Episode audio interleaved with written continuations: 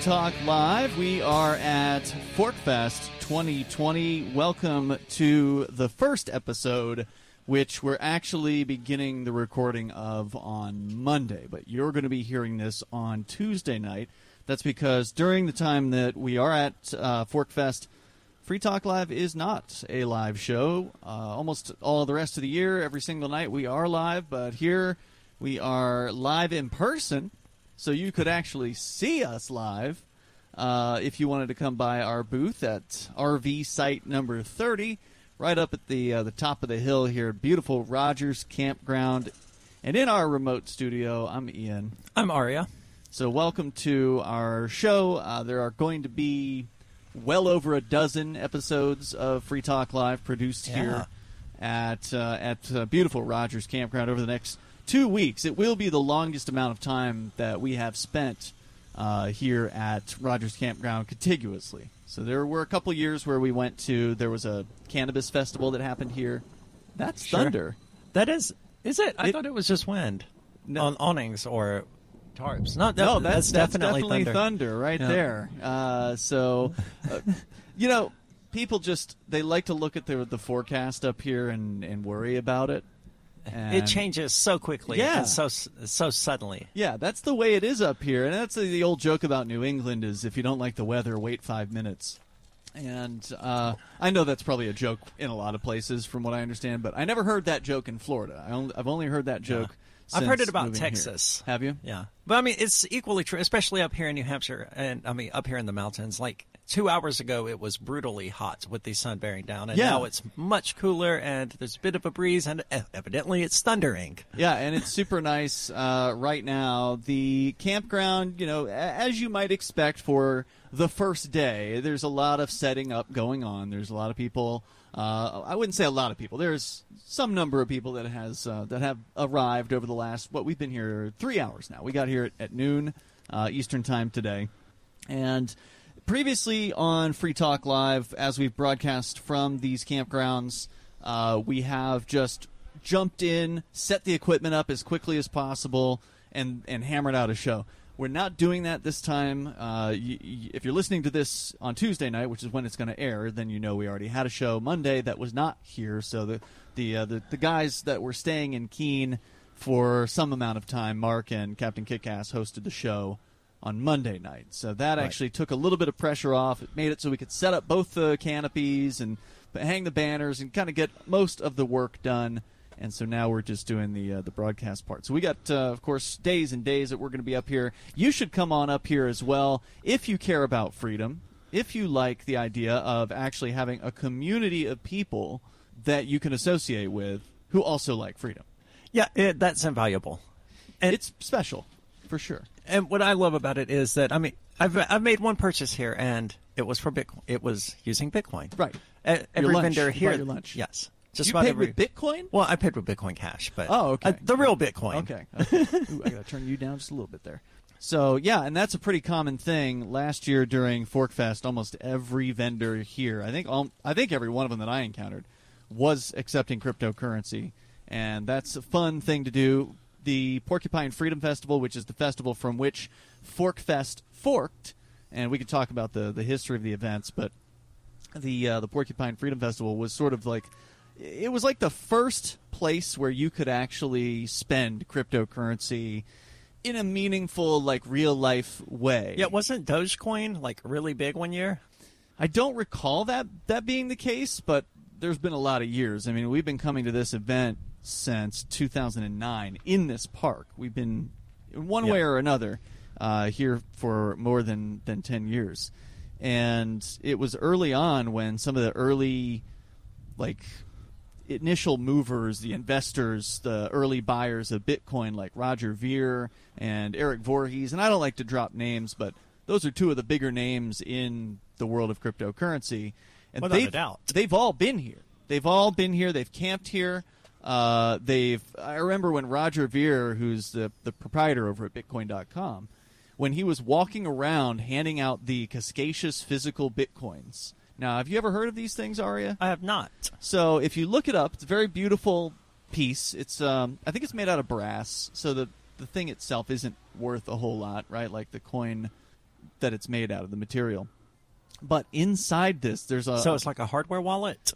You could think of it that way. It's a paper. Basically, it's a paper wallet. Okay. So, uh, for listeners that aren't aren't familiar, that's it's with Bitcoin. You typically have like an online wallet where you've got a phone or a computer or something, but you can also have like a printed code that you can send cryptocurrency to. And so, anyway, what happens with these coins? Uh, the Casascius, I believe, is how you pronounce it anyway, with the Casascius coins, which are no longer being manufactured, from what I understand, but there was like a hologram on the back, and if you remove the hologram, it was one of those tamper ev- evident holograms, so Yeah. you couldn't put it back on. Basically, it would lo- it looked like you'd pulled up, you couldn't like undo the mess that it would make. So like Okay. patterns and things like that to reveal that, hey, someone's tampered with this, right? So you would know. And that would give you the private key, presumably. Right. So you pull off the the back, and what it actually gives you is some sort of a compressed version of a private key.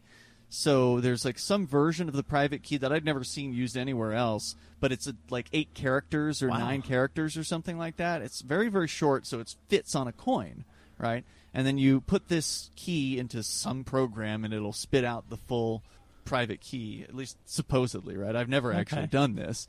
People have done it, so like Sure. it does work. Now, and didn't one year he come up here and give away ten dollars, ten Bitcoin to anyone who would install a wallet? He did that. I know he did that in Keene. It wouldn't surprise me if he did that here as well. But I always heard uh, it was here. He did yeah. it in Keene though. He did it in Keene at Social Sundays, which is our weekly Sunday hangout. Where yeah, anybody who would install. I think at the time he was pushing the blockchain.com, or at that at that time it was blockchain.info. But uh, anyway, he was just giving out these Casascius coins, and at the time they were worth like three bucks a piece or something like that, right? Yeah. and so people were buying tacos with these things, and and now if Nice. you have now if you have one of these Casascius coins, it's worth more than a full Bitcoin. So there was a whole Bitcoin, right, on one of these coins. And uh you can sell it for more than the value of a Bitcoin because it's got the collectible aspect to it. There's a limited number of these things. That's And true. Some people have paid. I've heard that some people have paid, like on eBay or whatever, as much as three times the price of Wow. a Bitcoin. Talk to about get- markup. yeah, to get one of one of these coins. And then of course you got to be really careful, you know, because there's a lot of scams on on eBay, and you got to make sure that somebody's selling you the real deal and it hasn't been redeemed or whatever. Or if you sell it to the person, they claim they didn't get it, and then it's like it's kind of janky to sell Bitcoin related things over eBay, from what I understand. But, Kind of janky anyway, really. But Well- I imagine eBay does exacerbate it. Yeah, because whenever there's that third party, as you know, uh, whenever Yeah. there's that third party institutional thing getting in the way between you and a customer, there's always the chance that they're going to go ahead and you know reverse the transaction in the customer's favor, even though the customer is actually a scam artist. Uh, so that's a whole other topic that that we could discuss in depth if we wanted to. And uh, actually, you did a, a piece recently. Did I? I did put that online, didn't I? I don't think Not I the did, last did time I I checked. Okay.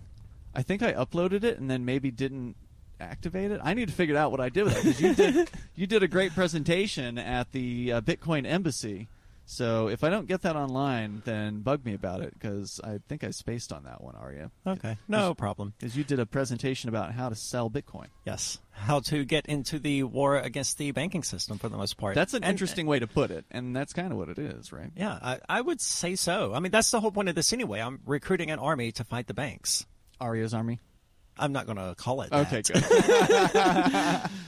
that's one of the things that I I just And I mean, so- that's metaphorical, you know. Yeah, I, yeah. I, I'm not recruiting anyone. I'm just letting them know, hey, if you want to do this, this is how, Here's how you, you can, can do do it.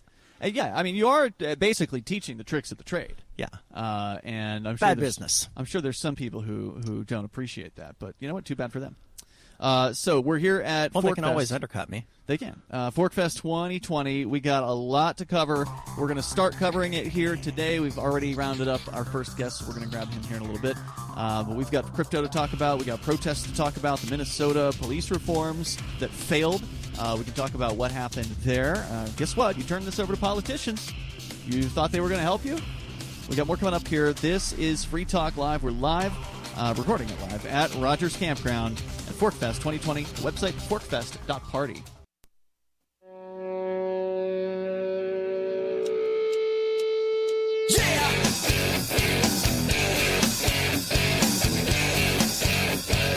We're back with more from Forkfest 2020 on the very first day, the, of course, slowest of the entire week. Uh, well, I should say two weeks of Forkfest. Originally, it was scheduled for the 29th through the 5th, and some people are starting it today, including uh, some of the hosts of Free Talk Live. Uh, Ari and I are in our remote studio here. It's overcast now. It was brutally hot uh, and sunny when we arrived at about noon today, and now it's actually pretty nice. So, as tends to be the case when we're here, there's all kinds of interesting people on the campground. And as they come by, we'd like to pull them over and talk to them. So we're going to get to our first guest here in a moment. But I also want to say thanks to Bitcoin.com because if you want to get into the world of cryptocurrency, then Bitcoin is uh, Bitcoin.com is a great place to go. You can learn about Bitcoin and Bitcoin Cash and cryptocurrency in general over there. So check out Bitcoin.com. Uh, and of course, Bitcoin.com, as we mentioned before, what the founder, Roger Ver, is an old school PorcFester. He used to come to the Porcupine Freedom Festival. I think he came on at least one or two years, uh, way, way back in the day. It'd be great if he came again. yeah, it would be, except uh, He's busy. Well, it's not that just that he's busy; it's that the United States government hates him, Ah. and they are not very nice. And I mean, screw the government, though. yeah, but he's got to get their permission to come in here because he doesn't. Oh. He doesn't live here. He uh, gave up his citizenship. Ah, yeah, So that'll do it. When you give up your citizenship, they don't have to let you back in, and you you know he's going to have to ask somebody's permission to come in, and so that makes things a little more difficult when you have to ask government permission to come back to the place you were born. But that's the way it is uh, for him. So check out Bitcoin.com. You want to learn about crypto? That's a great place to do it. Our first guest here from Forkfest 2020 is a man named Footloose. Footloose, welcome to Free Talk Live. Thanks for having me. Yeah, it's a pleasure. Um, you and I just happened to meet at one of the protest uh, style events that happened here in New Hampshire. We on Free Talk Live have been covering this COVID crackdown insanity uh, that's been going on for months.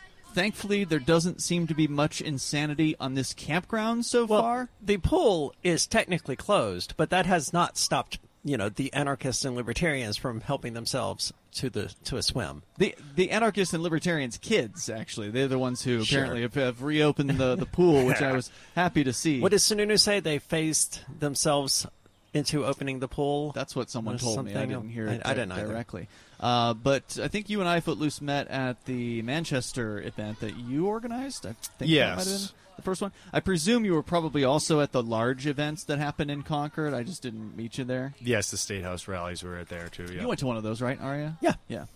So, uh, tell me what motivated you to get involved in this protest movement against the uh, the COVID lockdowns. well, it started to happen, and um, it just didn't make sense. You know, none of it made sense. Uh, the the numbers, and I should say you're a New Hampshire native. I I'm a New Hampshire native. I was born and raised in Nashua. I live Yeah. in Manchester now. And so early on, I decided, and I, I just threw this Facebook page together called Absolute Defiance. Okay. and then that's what got me involved. Um, I put like a, w- uh, a countrywide uh, event together, saying people go to the state houses, go to your city halls, et cetera, et cetera, and let's let's get these things going. So that was before any of the first rallies. Um, I paid for an ad and had it going and, and all that. And, you know, I'm just trying to put some more pressure on from every different possible angle.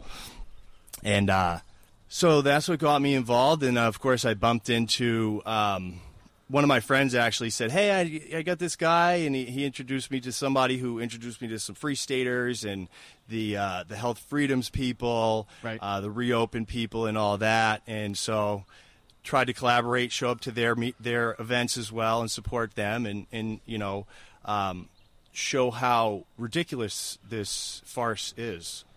You are, as you said, a New Hampshire native. Um, what was the reaction of your friends and your neighbors uh, around you to not only the the crackdown, the lockdowns, but your response to it? Did you find a lot of friendly uh, response or hostile? Um, yeah, well, a lot of support, but kind of like closed, uh, secret support. Like, yeah, you're doing the right thing, but I have a job, I have a family, we can't Can't buck risk it. the system and risk it, and this and that. And so it's kind of like flying solo.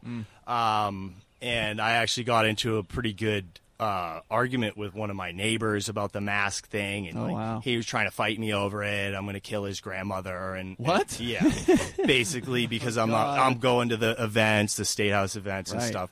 We're all going to kill everyone for showing up to the events, and of course that didn't happen. No, it didn't. and And the events did not. Not only did no one die that anybody knows of, but I don't think anybody even really got meaningfully sick No. from the hundreds of people who were at the uh, the state house on uh, more than one occasion. There were two of them that I went to. close proximity to Everyone Very was close, jammed in. Very few people were wearing masks. A, a few were, but that's that's about it. Like maybe it. and the people that were wearing masks, a lot of them were doing that to hide their identity.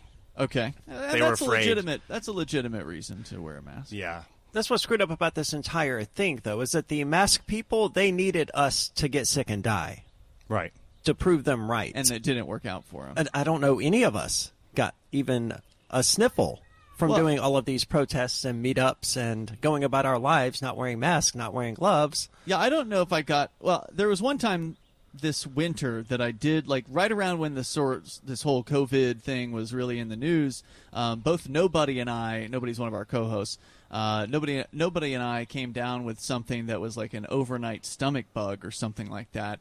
Uh, I was up late with things I can't describe on the radio coming out of more than one Sure. end. Okay. Uh, and Moving uh, on. yeah, and uh, you know, I, maybe that was COVID. I, I don't know. It was quite uncomfortable. I don't think those are COVID symptoms. Well, it depends. If you look at the list of so-called symptoms, there's certain symptoms Diarrhea that was on there. a very small percentage of some people said, you know, they tested for COVID after having those symptoms. That doesn't mean those symptoms were related to COVID, but you know, I don't Pretty know. sure I had it in December. You think so? Yes, pretty well convinced. Yeah. And you made it.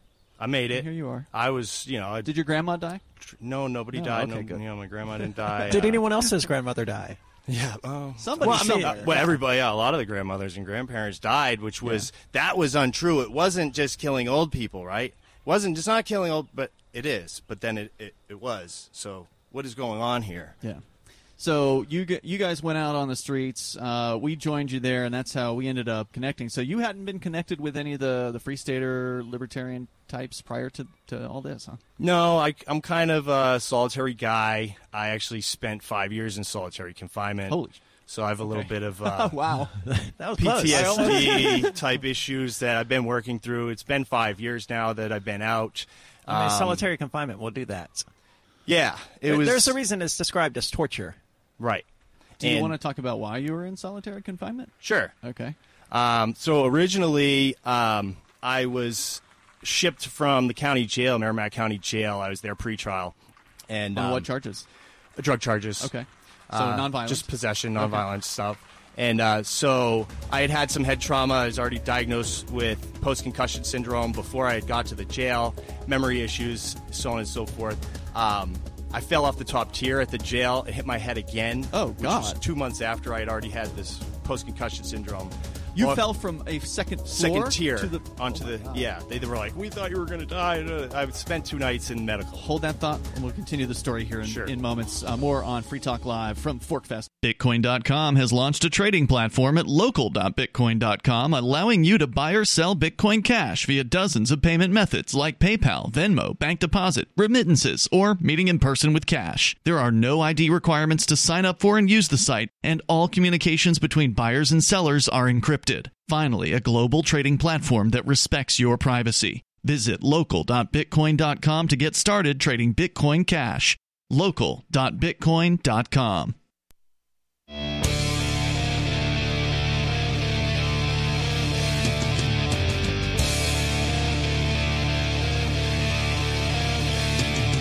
Free Talk Live. We're here at Forkfest 2020. You can go to forkfest.party to learn more about the event. And uh, we will be bringing it to you here every single day. This is day number one. Uh, you're hearing this on day number two, and that's because, well, we just didn't want to rush too too much when we got set up uh, here. We wanted to take our time today, and, and we were able to do that thanks to Mark and the captain who hosted the show on Monday night. Uh, by the way, I do want to let you know about Intercoin. Intercoin's architecture enables programmable coins with a variety of applications. Merchants can add tags like books, food, or clothing to their products, and authorized users can see statistics on how money was spent. Experts can analyze the local economy. Donors and investors can have more confidence. Everyone in the community can have a real time consumer price index to inform their democratic decision making and address issues like rising prices or shrinking wages. Intercoin is attempting to regain some of our freedoms that are threatened on the internet and in meat space.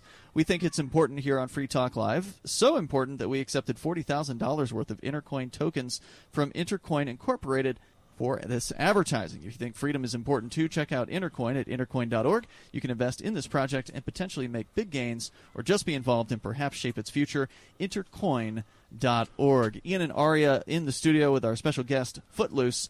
Uh, Footloose, you and I met uh, a few weeks back at a protest event to advocate for freedom, you know, being able to reopen. Of course, I would say you never should have closed in the first place. If you actually care about freedom, uh, you never should have done what the governor was uh, was telling you to do, because who the hell is he anyway? He's Right. just He's he His doesn't have the, the law backing him up. There's there you know to do these things. No, but he does have men with guns who Right. will show up and have shown up at local businesses and have threatened them. Uh, we heard about a local business that was a gym in Keene that was still quietly letting their customers in. They'd like papered over the windows. Really? And yeah, they were letting. It was uh, right next to Little Zoe's Pizza, actually. That, that gym. They are now closed.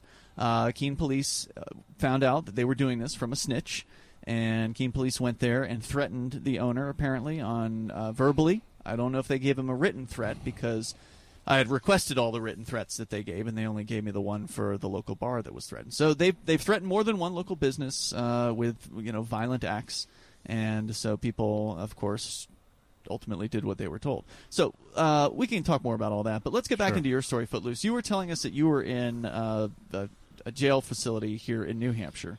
Uh, you were there for drug charges, so there's no victim, no crime. You shouldn't have been there. Uh, innocent until proven guilty. right, and you know I don't care if you had drugs; it doesn't matter to me. Right. I mean, it's your body. It's your body. Do what you want.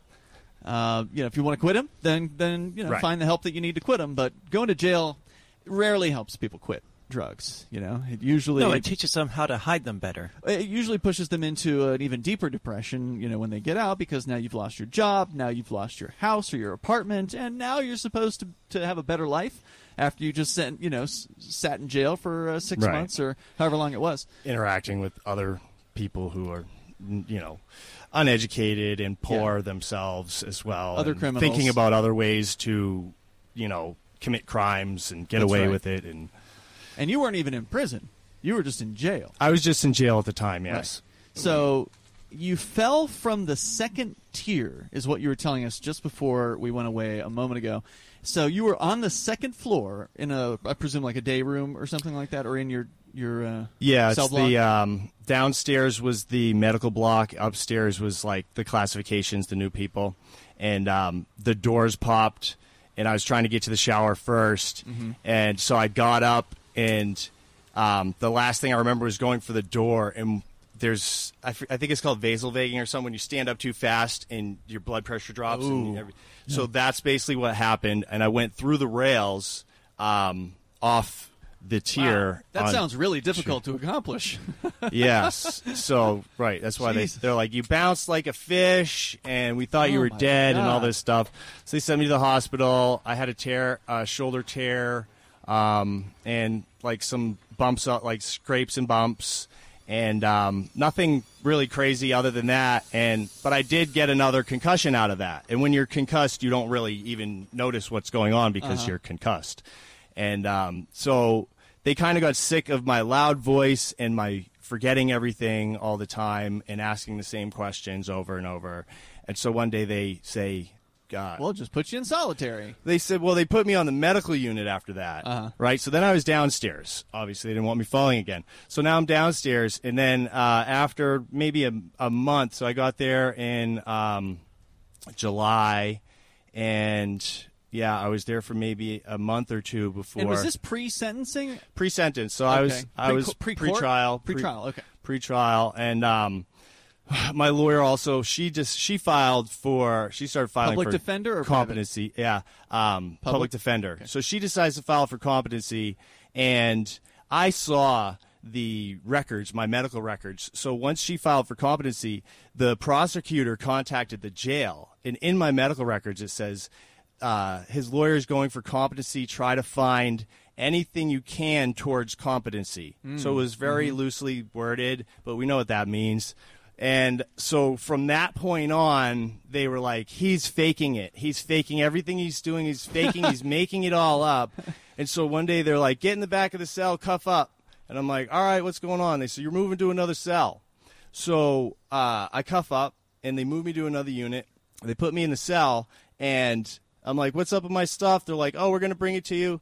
They leave. They leave me in this empty cell, and all these guys are like, "Who's that? What are you doing here? What What'd you do?" I said, "What do you mean? What did I do?" I tell them like, "I'm here for drug charges." They're like, "No, what did you do to co- to get here on this unit?" I said, "Nothing." What do you mean? They said, "You're in the hole. You had to have done something to come here." So now I'm in punitive segregation in the How were they jail. talking to you? through the out the door. Okay, Yeah. okay. So we're all locked in our cells. Yeah. And um, so they're like, they're not bringing your stuff. You're in the hole. Yeah, you're going to be lucky if you get a book, right? Yeah. So then from that point on, you're not allowed to be under the blankets during the day and stuff. You're locked in the cell 23 hours a day, but you can't Yep. be under the blankets. Now I have hypothyroidism. I was cold. I'm concussed. I'm sleeping a lot. They don't make a lot of these jails uh, warm, right? Like No. they're not necessarily comfortable places. To No, be. not at all. So I'm under the covers, and they keep uh, coming in and ripping the blankets off me every day and stealing my blankets Wow. and giving them back to me at the end of the night. And it was this, you know, this pissing match, basically, it became. And one day, And this was all pre-trial. Yeah. this is all pre-trial. So, one- e- because he e- fell even though you tier. didn't do anything morally wrong, He you, fell off the tier. and you have yet to be proven guilty in the court that says you did something Yeah. criminal. They're still You're treating you like this. Yeah. right. And, And, this was which jail?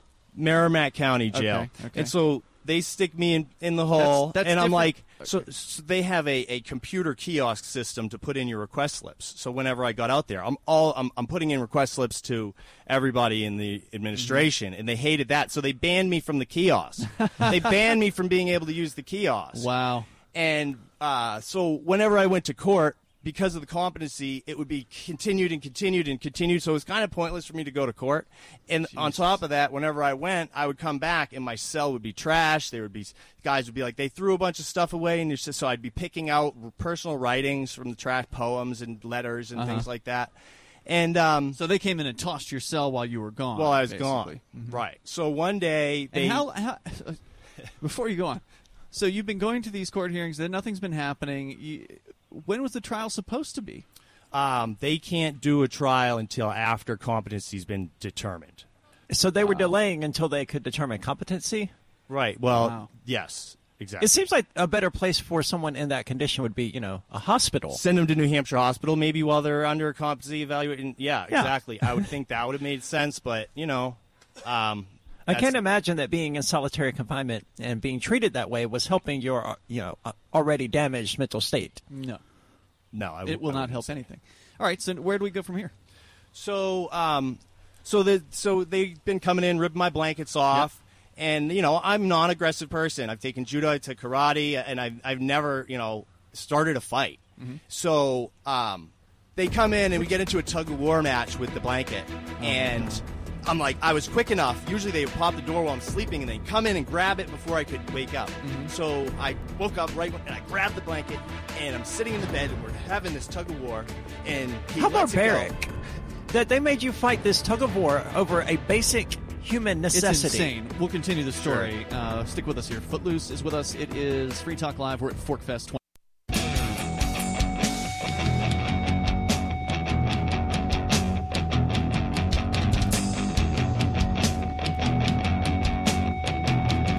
Talk Live. We're at Forkfest 2020. You can go to forkfest.party to learn more about this event. It's just getting started, so if you can make it up to uh, Lancaster, New Hampshire, and the beautiful White Mountains, uh, the place is called Rogers Campground. Get your campsite, RV site, or your motel room. They've got that here too, reserved. And come on up and hang out with some cool, liberty minded, freedom friendly people. They're going to be coming in throughout the next two weeks. Some people will be here for all two weeks. Some people will be here for just a week, maybe just a weekend or a few days here and there. Uh, so come on up, and uh, we look forward to seeing you. We're talking with Footloose. It's uh, Ian and Aria in our remote studio here, and Footloose, you've been telling us a, regaling us with a horrifying story that is sadly probably not that uncommon. Uh, I mean, I've been in the New Hampshire jails myself. One in particular, thankfully not the one you're talking about, uh, out in Cheshire County. We call it the Keene Spiritual Retreat. Yeah. and uh, you know, for the most part, they're not too bad out there. It's like not the worst jail in the world, but I've definitely seen some pretty abusive and questionable behavior while I was there. And what's happening to you is definitely some of the, the worst I've heard of. Just to recap, in case you're just tuning in, uh, Footloose was put in jail for nonviolent, victimless crime of possession of drugs. And you ended up hurting yourself uh, accidentally in there. You fell off the second tier. You got a concussion. And they ended up putting you in a medical bay. They then got mad at you and put you in solitary confinement shortly after that. And that's uh, where we were hearing about you had your blankets being taken away because apparently the rule is you can only use your blanket at nighttime. So if you're going to sleep during the day, you can't use a blanket.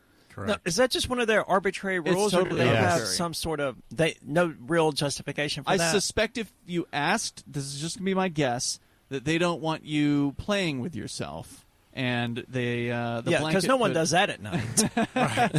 or in the shower. That's my guess on that. Did they ever give you a reason? now, is that still kind considered self mutilation? Of- what, playing with yourself? you? Yeah. I I've don't. heard that's what they say, but Yeah, they don't like sexy things going on in uh, in their jail in any way, shape, or form. no Uh, fun allowed. Yeah. So, uh, did they ever give you an excuse? What else are why- people supposed to do in jail? Did they give you a reason, like why we're going to take your blanket away constantly? Just that it's the rules. Yep. You can't be under the covers during the day. And you're like, well, I'm cold. Well, we don't care. yeah, I'm cold. I, I'm documented um, with hypothyroidism.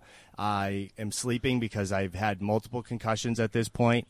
And, you know, they were just being a-holes. All of this pre-trial. It's important to point that out. You have not been convicted of anything. Um, so where where from this this point? They're, they're you were telling us a story. They were grabbing your blanket. So you they're had grabbing held my on. to- blankets and stuff, and, and, and we have this tug of war, and they're like, "You have to go to court today, right?" So I said, "I I, I refuse," and he goes, "No, you have to go to court." I said, "No, I can refuse court. Mm-hmm. Only a judge's order can you force me to go to court." And um, Now, out of curiosity, why would you refuse court? It seems like court would be your best chance to get out of that situation. right, so mind you, I'm concussed, Okay. and have poor judgment, and my reasoning at the time was because every time I went to court, they were trashing my cell and throwing my stuff away. So I'm like, I'm not going to have anything happen at court, so I don't really need to go. I know it's going to get continued, so I might as well just stay here and protect my stuff. So he says, um, you have to go, or we're coming in here and we're messing up your stuff, right? So I'm like, all right, jerk, um, you're you're gonna bring me down there and you're taking me right back, right? And so they put me in short shackles and no wiggle cuffs, cuffed behind. Now I walk down to booking and um, the sheriff is standing there with the belly belt to you know get me cuffed up and switched over to go into the van. And I tell him, I look at him, I say, I refuse to go to court. And he goes, he shrugs his shoulders and he turns to walk away. And this corporal next to me, he's like, No, you're going to court. And so the sheriff starts turning back. He's like, Well, let's go. Because people usually comply and follow orders or whatever is said. So he's like, Is this guy coming or not? And uh, I said, No, I'm not. And he goes, Yes, you are. I said, F you, make me. Right? And he pushes me onto the booking counter and I won't get into all the details, but a scuffle ensues in the middle of booking. I wind up with 10 guards and sheriffs on me, Kubotaning me in the back. I'm like pig pile, standing up, try letting, they're switching out the cuffs, and they put two pairs of cuffs on. I, I They tighten them. I'm tighter, tighter. You can see the scars on my wrists. But uh, once he gets the second cuffs on, and he's like, I got to get my cuffs off. So I let them. I stop in the middle of this fight. And I say, take the cuffs, to get your cuffs off and switch them out. Go right ahead. Tighter, tighter. He screws them tighter. So he takes his cuffs. He's like, all right, we're good. I said, you're good? Boom, and I, I, I start going at it again. So they throw me in the back of the paddy wagon, and they're like, oh, so the sheriff calls. He's like, boss, this guy's too wild. I can't even get a belt on him. We can't take him. No, it's not going to happen. And so the guy in the back, he's like, we gotta, you gotta come to court with us. And I'm just jumping in the back of the van. Uh, they end up getting more officers. They set up a restraint chair and they open the back of the van. I dive off the back of the van. They catch me, end up flipping me in the restraint chair and tase me in the leg. They can't get my legs strapped in. So they're tasing me closer and closer three times all the way up to my groin area where you can smell burning hair and flesh. Ah. They actually had to change the battery. They had to change the battery and get a new battery. And so they're like, what are we going to do? And so they're like, let's just wheel him back to his cell because there's wheels on the back. So I'm like, yeah, that's a good idea. Just wheel me back to the cell. And so they wheel me and they're wheeling me down the hallway. And um, they said, are you going to, we just want to let you out. Uh, I said, is all my stuff in there? I'll be cool as long as all my stuff is in there. So they're like, yeah, all your stuff's still in there. So now I got like eight cops on me. You know, they each have a point of your body. One has an elbow, one has a shoulder, one has a knee, one has an ankle, and they're they're trained. And so we're literally taking inch steps towards the cell. I get in the cell, and I got all of them, you know, on their different points, their eight points, and and I kind of like stiffened up, and I crouched down a little bit, and I was like, "You effing liars!" Right? They took your stuff. uh, the whole cell was empty. Yeah. And so in the report, they said, Ooh, we accidentally let him go. So they lifted me by my ankles, and the guys up top pushed me forward. So I came, all I could do is turn my head a little bit, and I smashed my left you temple. literally they pushed you forward into the cell into the while cell lifting while you, lifting so you're me by the ankles off the ground. So I just timber and bang you're cuffed. in cuffed so you behind have my no back way of stopping or shortening the uh, the distance or with anything but my temple or my chin or my nose. So I used my temple. And after that point, I had um, my pupils were different sizes. They left me there for five days with no medical attention. I had Wow. the the cuff, the scars from the cuffs were green and infected. Oh, my And they had to do so. The only reason I got medical treatment is because one of the guards that I was was nice. They're not all sure you know, Yeah. bad. And so he let me out because they were only, they weren't letting me out to even use a phone or anything. He let me out to make a phone call to my lawyer, and it got Oh, a message to her. She sent a private investigator. So they called me down to booking one day. And the private investigator, she's taking pictures of the lump on my head, Mm-hmm. my pupils, all the scars and the scabs on my back, the holes in my shirt, the dirty clothes, and everything. And um, they call a nurse down right then. That was the first time I got medical attention. See, I would expect at this point they would just drop the charges and release you Oh no. No. because I mean they No, they've no. stepped in it at this point. I'm surprised they didn't bring more charges. Right. Um, so at that point, um, it was it was on. You know what I mean? And at any anything they did, if they didn't give me toenail clippers, I'm popping a sprinkler. If you don't wash my blankets, you know what I mean? You don't take my laundry just because you guys are trying to torture me, then you're gonna be doing paperwork, right? Mm-hmm. So I ended up uh, popping a sprinkler in my cell, and they put me in a Firewatch cell that doesn't have a sprinkler.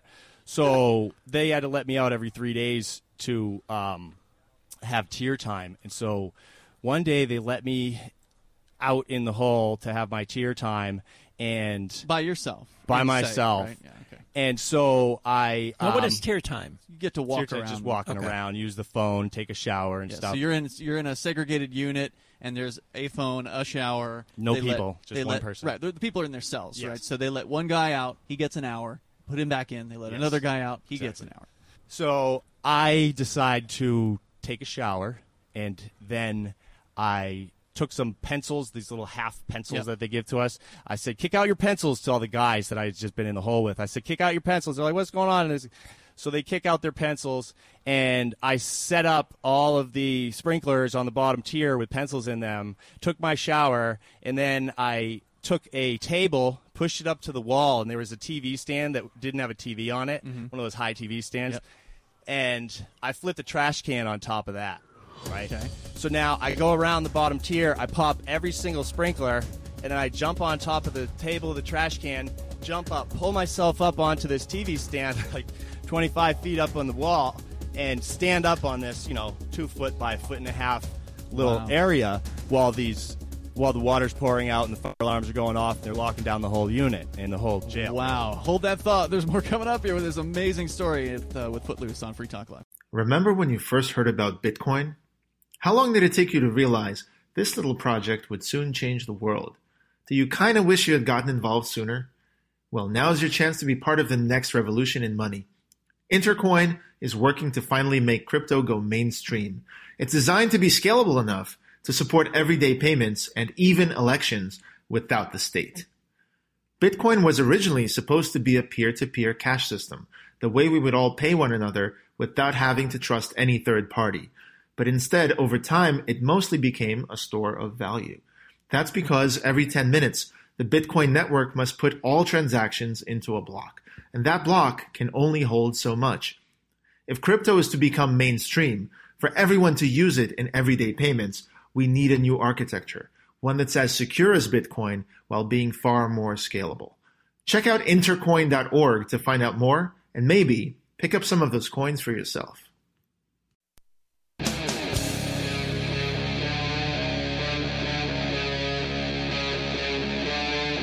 Free Talk Live. Free Talk Live. We're at Forkfest 2020, and I want to say thanks to Scott, who is a Free Talk Live Gold amplifier.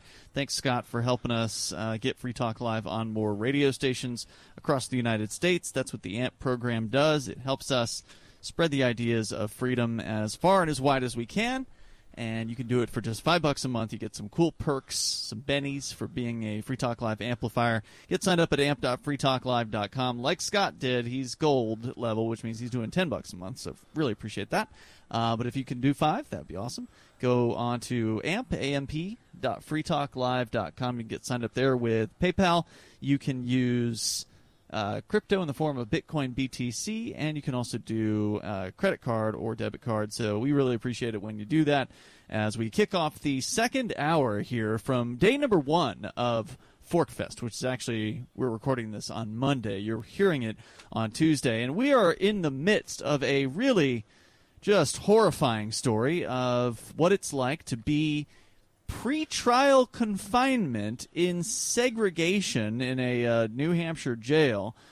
Our uh, our friend here, Footloose, is on the third microphone. It's Ian and Aria in the studio. Footloose, thanks for staying for the extra conversation here. This is, this is quite a story. My pleasure. And you had started out just by sort of mentioning that you spent five years in segregation, and I'm like, what? Tell us more. And now there's been this just insane story of violence unnecessary violence on the part of the police targeting uh, these people in segregation with relatively inhumane conditions of not allowing them to have something as simple as a blanket uh, during the daylight hours. Well, I mean, it's about power Oh, more than yeah. anything. right. Oh, It's yeah. about compliance versus that, that was the one thing you wanted. So it was the one thing they were going to They will take, from you. Yeah, exactly. Right. And so they took everything. I mean, when you're in segregation, they basically take everything. Now, you did mention that you had some things that you'd managed to collect over time. So was that like personal writings and things like that? So yeah, um, a side effect that I found out about later. I didn't know this at the time, but um, a side effect from concussions is rhyming. Mm. I don't know. I, I don't know exactly. Meaning you rhyme more often? meaning that you rhyme. Yes. Okay. So you're just like talking, and everything you're saying is in verse and rhyming. And Huh. so I was writing. I was already a writer, and I write poetry and stuff. But I was churning out some of the best poetry that I've ever Wow. done. So I was just excited to have this stuff, and um, you know, yeah. So we were. What, Oh, so yeah, concussions. Uh, yeah, so- yeah, yeah. Concussions. Yeah, so I do have memory issues. They took your blankets. Uh, you you were called to court. You didn't want to go. They majorly fought you about that. You got into basically. right. And you had a good reason to not want to go. Right. So I felt I was justified in in in refusing. They, did flipped not- your cell when you got back after fighting with the police. They told you everything was going to be in your cell. Nothing was there. Nothing was And there. They we lied. Had just, I think we'd left your story off where they'd like thrown you into the cell, Yeah. lifted you up. You're still handcuffed, so you took another hit to the head uh, as you fell directly into your cell as they threw you into it. And you finally were able to call your attorney, who sent Right. down a private investigator That's to right. take pictures and Right. Document it. So, and then to touch on, So, So how did that? I mean, how did that progress? Did they get any police negligence or brutality charges filed against them? No way. oh, of course not. You can't call the police. The only thing you can do is like file a um a, a slip, a request slip on the kiosk, which I was Internally. banned, which I was banned from. Right. You can you can complain to the jail about the way the jail is treating you. Right. But That's the private can do. investigator was able to get in.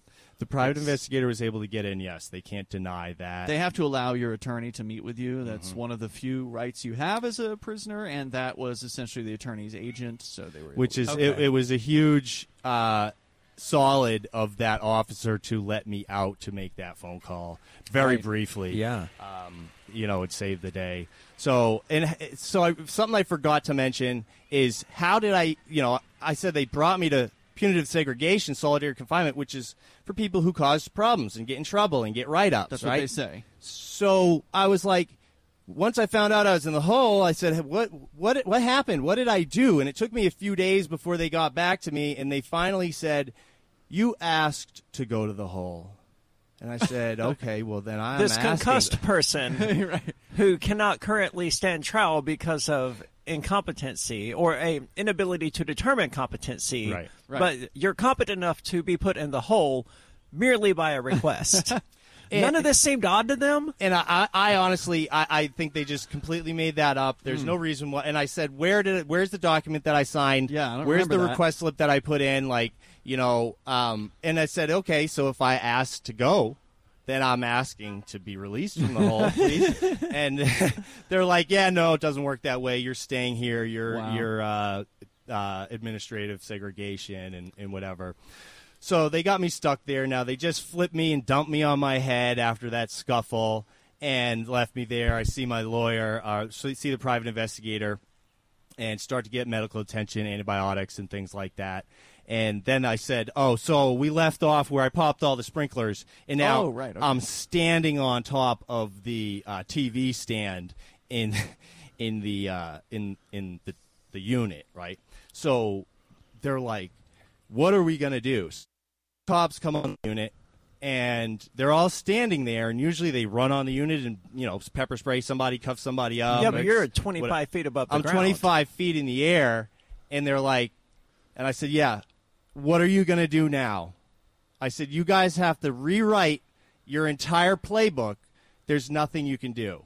And so there was, some of them said, we're going to push, you know, let's just put mattresses on the ground and push them off. And, um, Because because that works in cartoons. It must work in real life. I'm just trying to visualize this. So uh, again, having been in a, uh, a jail myself for civil disobedience for 58 days, uh, you know, in the the tier that I was in, I was not in segregation, but there may be a similar design. So you've got Yeah. uh, the two floors.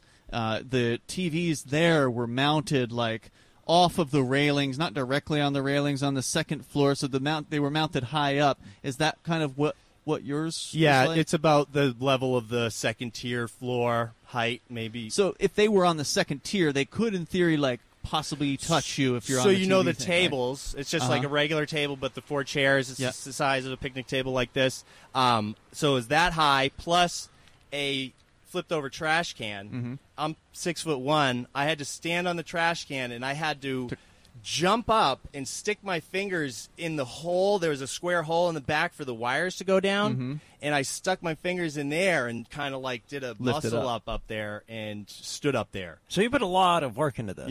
Yeah. Yes, epic. I thought about it. It wasn't just a random hey, Yeah, yeah. boom. Like I thought about that. Was that. the TV there, or was it like an empty mount? empty mount Okay, because we were in the hole, so there was no. It used to be a different like Ah. unit, and then they turned it into the hole or something. Yeah, I was gonna say, why is there a TV in the? There is no TV unit? stand Okay, there okay. now. Now it makes sense, but the mount is sitting there. The mount is no longer there. right, it was at the time. Though, It was. They took it down because because of of me. you. Yes.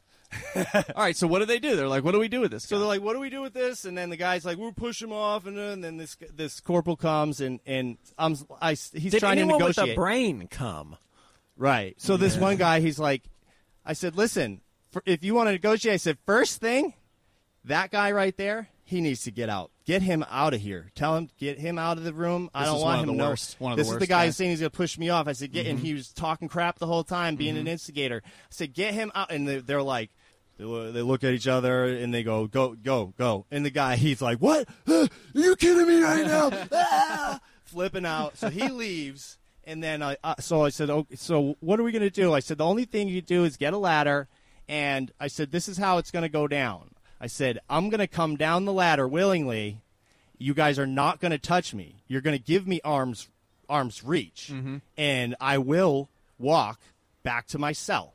You guys can stay a distance and just don't touch me, or it's going to be on. Last time you remember what happened, I was cuffed and shackled. I'm not right now. So whatever you want to do. And so they they cleared out everybody but two corporals, got a ladder. I started coming down, and the corporal grabs my pant leg as I'm coming Oh, down, and I'm on the ladder, and I go, "Hey, hey!" And uh, the other corporal goes, "Don't let him go, let him go, let him go." And he's like, "What?" Backs up. Oh, yeah. And uh, so they gave me distance. Wow. I walked back to my cell, and it was cool after that. A couple days later, they shipped me pre-trial to SHU, New Hampshire State Special Prison, housing Special unit? Housing Unit Maximum Security, and that. Uh, oh my God, is this is nother- unprecedented. They they put you in prison. Hold that thought Pre-trial. here. We got more with Footloose coming up here from Forkfest 20.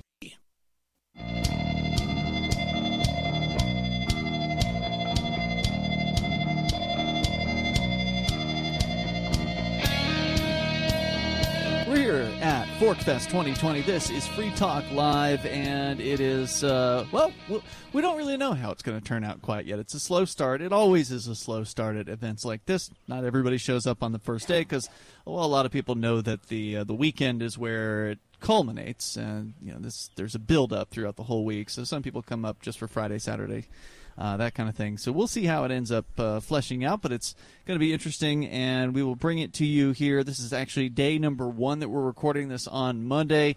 We've been getting into a lengthy story, a horrifying tale of solitary confinement and police abuse. Uh, or do I repeat myself?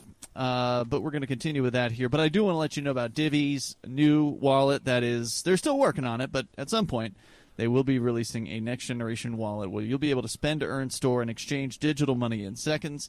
Divi says you'll be able to send money around the globe in only a swipe and instantly exchange between Divi, Bitcoin, and fiat currencies like the dollar in the mobile app and withdraw directly to your bank account. There's no need to wait, though, as Divi already offers the first one tap solution for earning passive income with their multi tiered master nodes, allowing anyone to earn by supporting the Divi network. When the new Divi wallet launches because of their relationship with Western Union, Divi will be in 200 countries, including the United States. You can learn more at diviproject.org, D I V I project.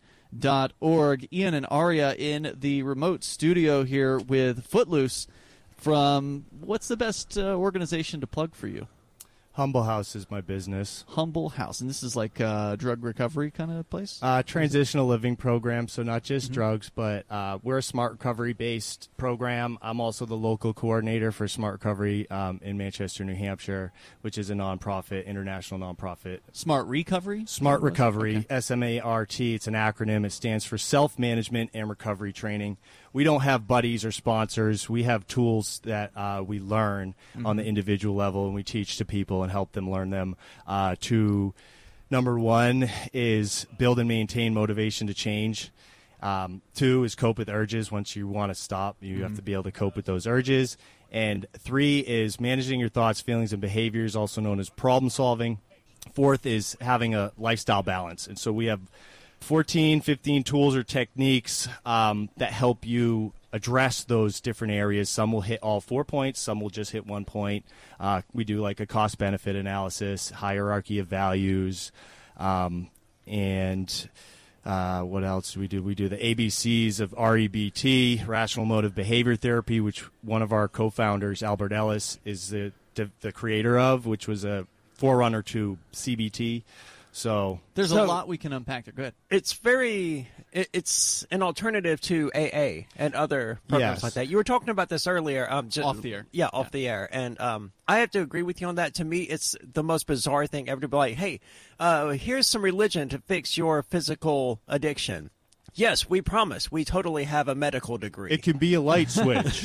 you know, your higher power can be a light switch. And I mean, Jesus. sure. My but thing is faith healing is not medically sound advice, right. So and smart, that's what AA is. smart is science based, and um, we are and it's self-empowering. based on the self. Yes, it's individual. self empowering, and so there is a, a, a just you know a conflict between the two programs that I've been you know diligently working at trying to um, fix uh, because you can do if you do the 12 steps and you like the 12 steps smart recovery is only going to help you work the steps better Mm-hmm. okay? One of my friends is uh, molly may washington. She does celebrate recovery which is the fastest growing recovery program in the country. Hmm. And it is a 12 step based program.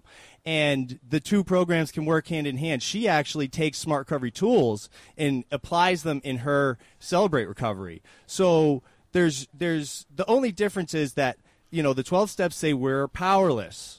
And hmm. and you know we, we say we're powerful. And the two can be reconciled. They can be true at the same time. We're talking about different things. Now there's inside out thinking and outside in thinking. And we're powerful over our internals our thoughts and what we choose to do and say. Sure. right? We're powerful over the things in our immediate range but we're powerless over other people the weather um, time death and uh, you know a lot of things so Yep. yes we're power we can be powerless and we can be powerful not completely powerless and not completely powerful um, so Yeah.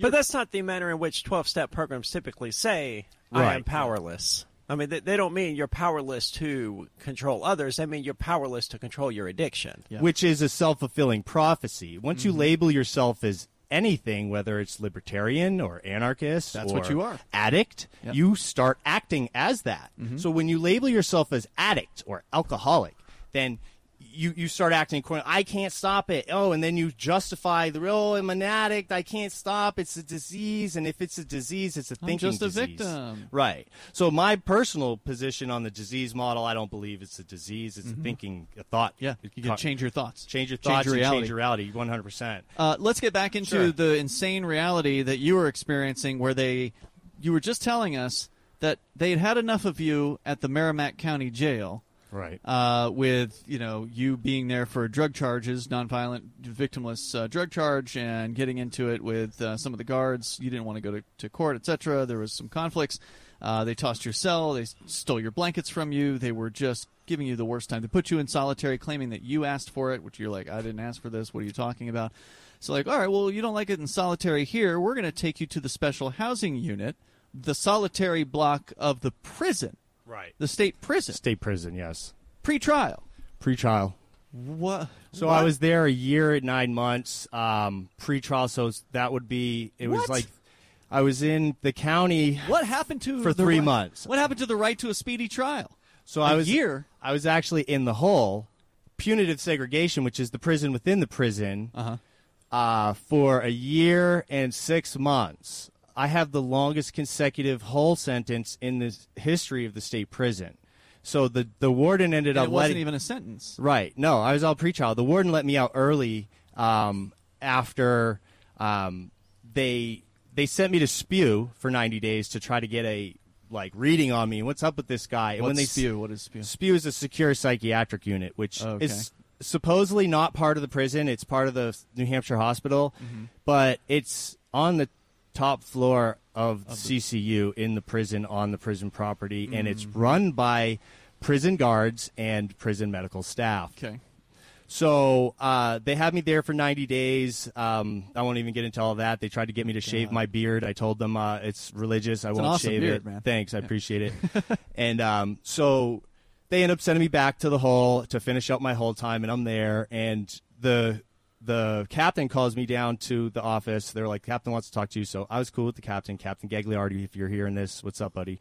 And uh, so I go down there. I talk to him. He said everything's taken care of. We already talked to the warden. He's going to give you a time cut. All you got to do is write a request slip and ask for a time cut for meritorious behavior.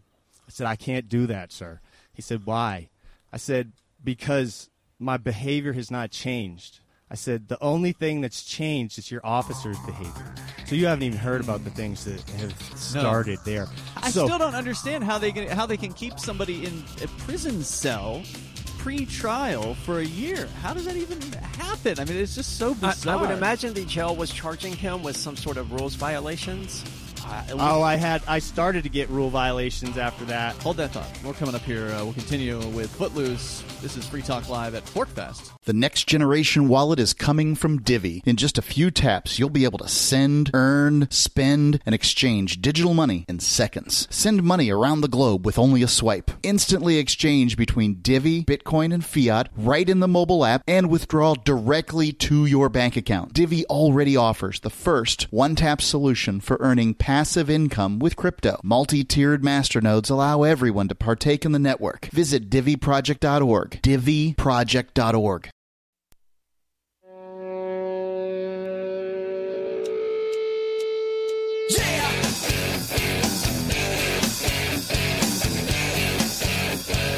Free Talk Live. We're at Forkfest 2020. You can go to forkfest.party, learn more about this event. It's going on for the next two weeks, so you got plenty of time to get up here and join us. Uh, we'll be talking with all kinds of interesting folks over the next two weeks of broadcasting from here at our remote broadcast site, right up at the top of the hill. Uh, as you're coming into the park, you can't miss us. We've got a big LRN.FM, Free Talk Live banners and such. So come on out, say hello. Uh, maybe sit in for a segment if you got something to talk about. Uh, it's Ian. Aria?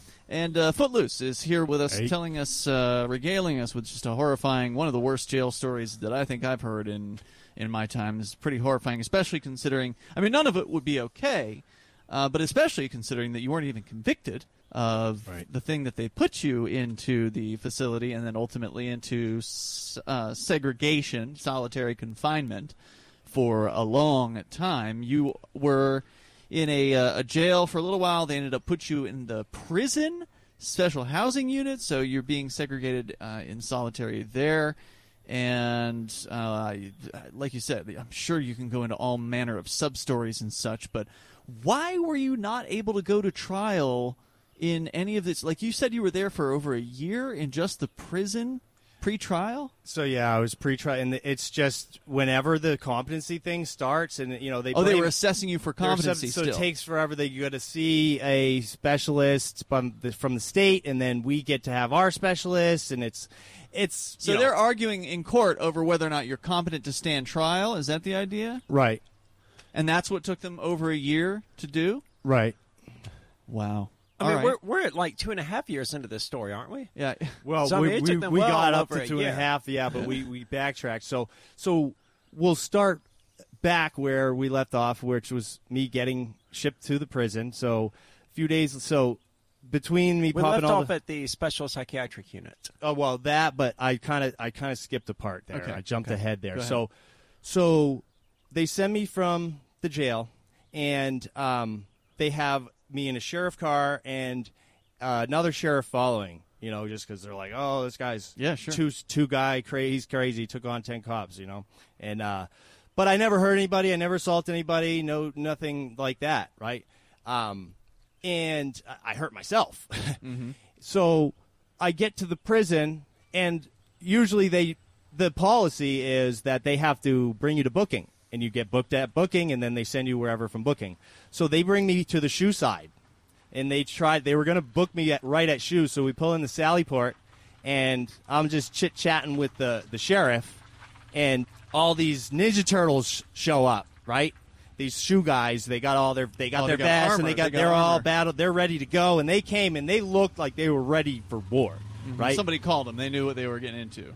Right. Well, what I didn't realize was that the the the transfer papers, the county jail said that I was highly assaultive towards staff. Mm-hmm. So they said. So these guys got a hit. They're like, oh, they're sending over somebody who's been assaulting staff. We're gonna we're gonna Even take, though you only we're gonna give him a warm welcoming, right? Yeah. So, and I didn't assault anybody. No, you It was- defended yourself. Right. I def- I- and I didn't. Nobody got hurt. They didn't. I'm the one that got messed up. Yep. And uh, so they say, "Oh, is this a, you? Bring, is this the transfer?" And he's like, "Yeah, this is the transfer." He says, "Oh, is he giving you a problem?" The They're guy- ready to go. They go. He goes, "No, what do you mean? No, I've transported this guy a number of times. He he never given me a problem. This is Mm-hmm. cool." And they were like, "Oh, oh we t- we were told that you're getting a highly assaultive uh, transfer." And This is he's like, "No, th- well, I don't know about that. This is the transfer though. This is the guy." He goes, "Yeah." yeah." And then so there's this guy in the cr- in the the crow house or whatever they call it, the tower. Mm-hmm.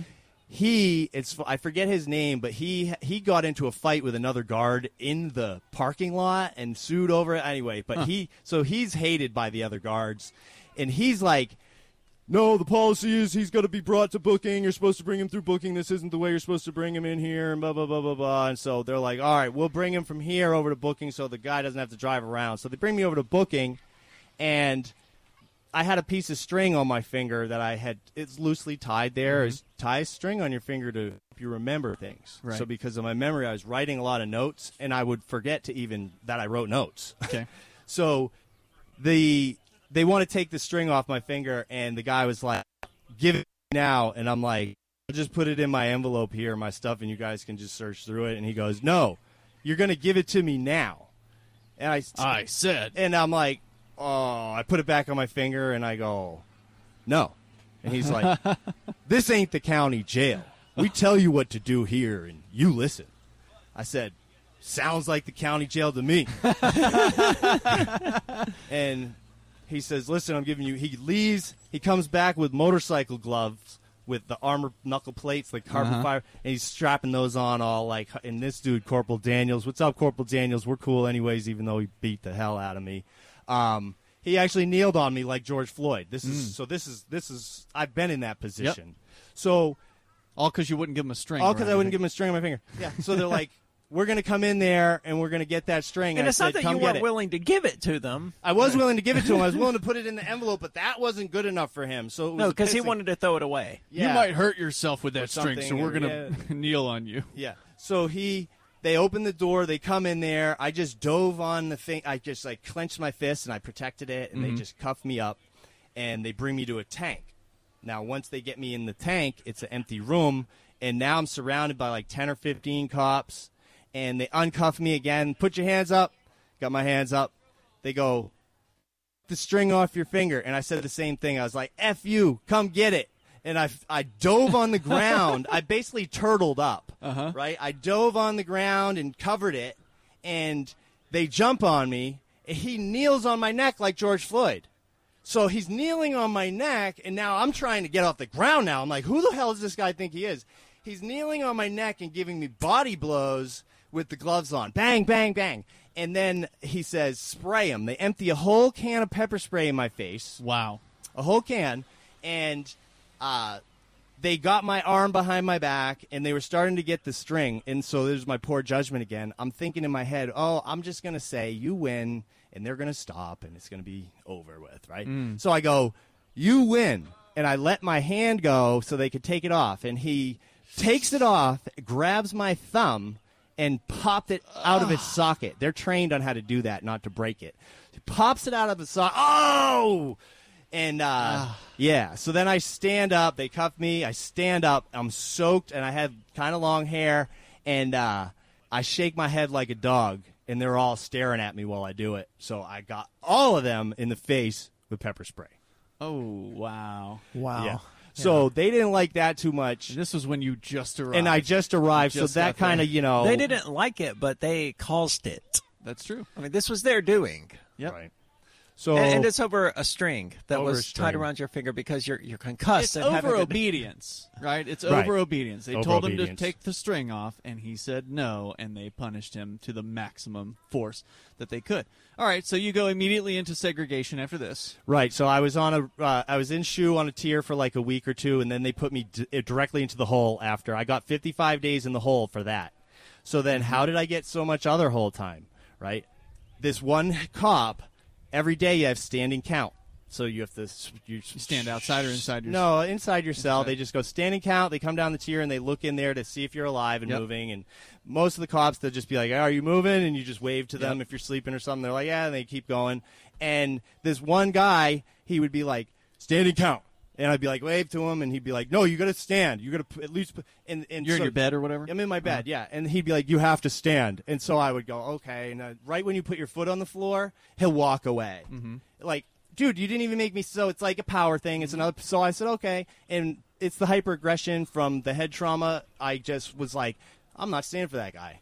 So I stopped standing for that guy, and he started writing me up every day. Mm. It turned in once a regular B ticket turn gets happens like two or three times in 30 days, it turns into A ticket. So I started getting these A tickets, and it's it's 15 days imposed hole time each, five days for the Bs, and I was getting an A and a B. So I was getting 20 days imposed hole time per week for Okay. like there was like 36 instances of these tickets. So I had like three years to do in the hole, right? And this is all pre-trial. All pre-trial. Justice! We want justice! So- this is what they want? No, you don't want this. I'll try to give you the cliff notes from here on. Like, um, I, Hold that thought. Yeah, sure. More with uh, Footloose. Ian and Aria here in our remote studio. This is Fork Fest.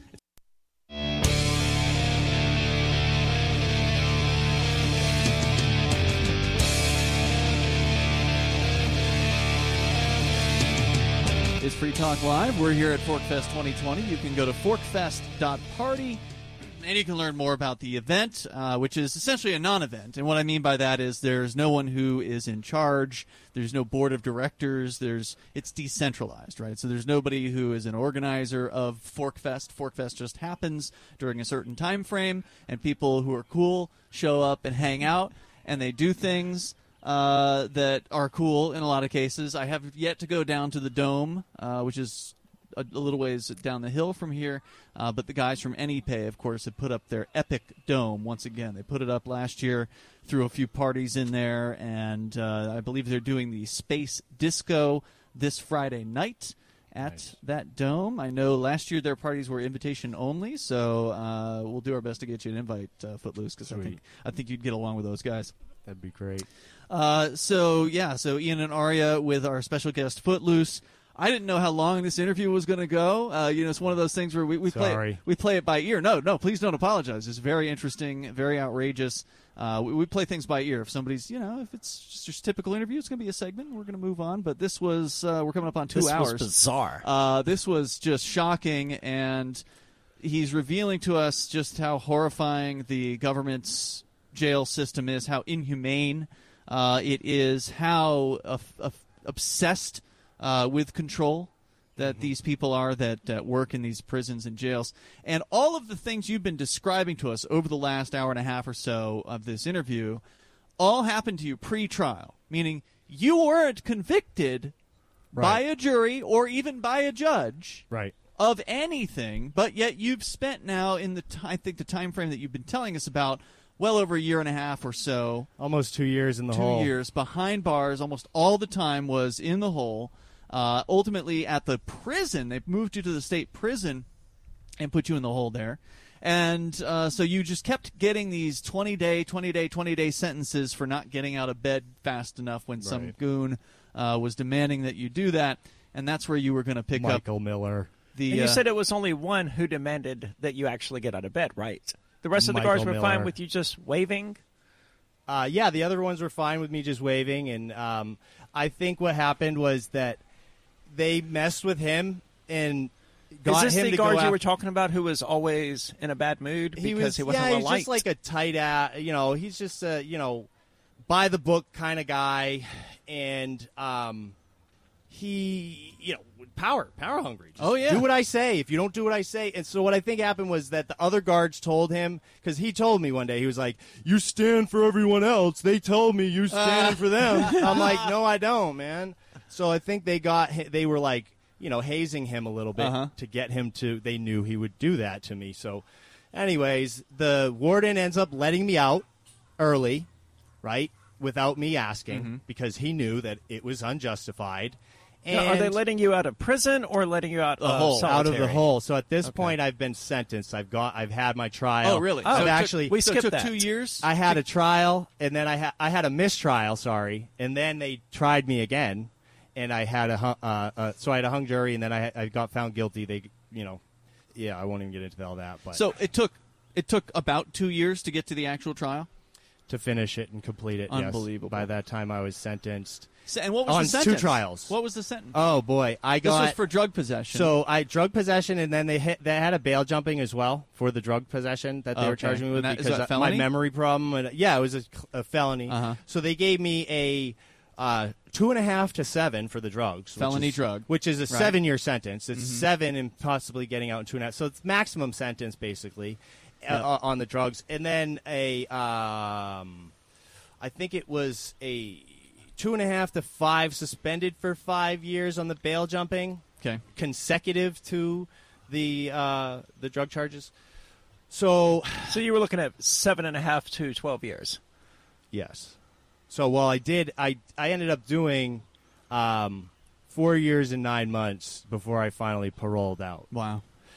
Four years, including the t- the two that you were in pretrial, right? So Yes, yes, t- total. So I was in solitary confinement the entire time, even when I went to SPEW, the Secure Psychiatric Unit. That was solitary. Wait, what about when the warden let you out? That was still solitary confinement. The only so difference he let you out of what into solitary? What he let me out of the hole. aka The hole, the punitive, worst of all. It's called punitive segregation. Describe the difference for our listener between solitary confinement and the hole. What's the difference? the difference is in the hole. There's 24/7 lights.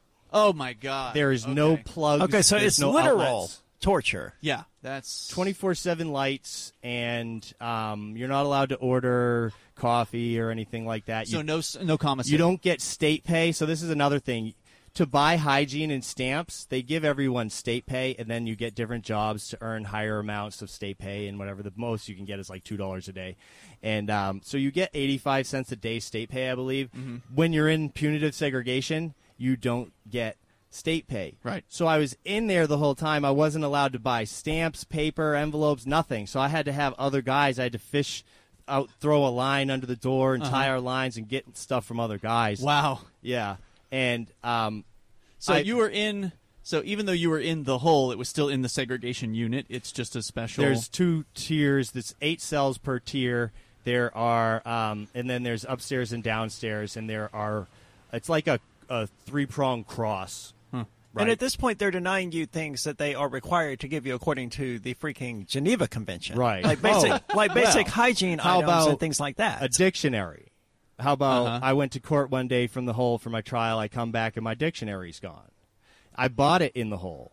It was on the the the because you can buy um, hygiene stuff.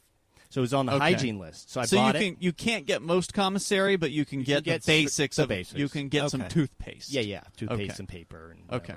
So, um, I but with what money? Because they're denying you that as well, right? Right. So they, I think I got a little bit of state pay, and uh, I'm not trying to think how did I. I think my buddy, one of the guys, had his mom send me a little bit of money or something. So I had a tiny bit. I bought um, the the dictionary. It was like I had nothing to read, so I bought a dictionary, uh, and then I there's stuff in the back, you know, facts and things like that. So I'd flip through the dictionary all day and learn words. And I come back and it's gone. It's Gone. the only thing I had, right? So I said, "Where's my dictionary? I want my dictionary." They end up giving me a dictionary with another guy's name in it because they write your name in it whenever you get something like that. They'll Hmm. Yeah. write your name and number in it. So I'm like, "This isn't my dictionary. This is somebody else's." I said, "I don't want this." Well, also, it's important to point out the reason why you don't want it, and I'm just let me guess at, at, at this is if they toss your cell and they find something in your cell that doesn't belong to you, you get a write up for that. Exactly. So, you I- can't have somebody else's dictionary. that's what I was. That was my. Re- they I'm were like, setting you up. You that too. I didn't think of it like that, Yeah. but I was thinking that you're going to be able to take it from me. Mm-hmm. You're going to say, "Oh, that's not yours. We're going to take it from you now." Oh, another. You know, Yep. it's another thing for them to mess And they'll write with. you up. So I so I ended up. Uh, I planned this thing out, and I ended up holding myself hostage. I barricaded my cell and um, sent them a note and declared war. When And- you're in the hole, you got nothing to lose, yeah. right? Yeah. and I said I want my stuff because they also lost all my property when I transferred from the jail. I had a trash bag of papers and, s- and all my writings and poems. They lost it all. Lost- they lost They it. lost it Uh-huh. all. With my dad, you know, my dad's ashes somehow turned up though. I had a little pendant with my dad. They they found that somehow, but you know the rut, the all the other stuff just vanished. Wow. Four years, nine months in solitary, basically the entire time. Right. And how much of it was in the hole? Uh, a year and nine months. Wow. And uh, let's just t- So comment. you you were forced to spend a year and nine months in a room with twenty four seven lights.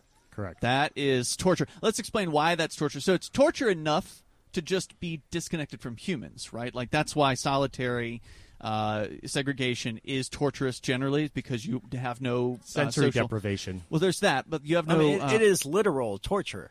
Correct. Uh, that's generally considered torture. You add to that being 24 7 lighted, then you lose the connection with the circadian rhythms, right? Because then you, you don't know when it's nighttime. It's always daytime. And so you start to just completely disconnect from any kind of natural cycles. Am I right about this? Yes, I actually, I've re- I've fixed it, but I had a circadian rhythm disorder. It is in my prison file. So, um, so yeah. So where were we now? I don't know. I don't Yeah, know where to go from here. It's just so so crazy- basically, so I'm in there, and um, now this, there's different classification levels. I was C5, which is maximum, and so after they said I was behaving and they let me out, Uh-huh. they gave me a lower classification, which allows me to go to CCU. So. One day they come and they gave ba- most of the guys on my tier bags to pack up to leave to go to CCU the And next CCU day. CCU is what again? CCU is below SPEW, which is supposed to be not part What's of the it stand for? Closed custody unit. So it's a little bit less restrictive. You get out with guys, you could get in fights. So there's some and you could- population. You could, you know, pat, you go out in popula- population and go to the, the chow hall and stuff like that. So you have a little bit more freedom. And um, so they'd already tried. I mentioned them trying to shave my beard in pr- in in, in spew, and I told them it was Hold that thought. We'll we'll, uh, we'll pick up on uh, prison adventures with Footloose here in moments. This is Free Talk Live. We're at Forkfest 2020. Go to forkfest.party to learn. Looking for a great real estate investment? Consider New Hampshire, which is ground zero for the Liberty Movement. Your first call should be to Mark Warden from Porcupine Real Estate. He's more than just a real estate agent. He's your New Hampshire concierge. Where are the best places to live? Do you want farm, city, the burbs, or forest? Do you want a duplex or multifamily building so that renters pay your mortgage? There are homes in all price ranges in New Hampshire, and Mark can help with financing too. Invest in liberty and property. Mark Warden can help. PorcupineRealestate.com.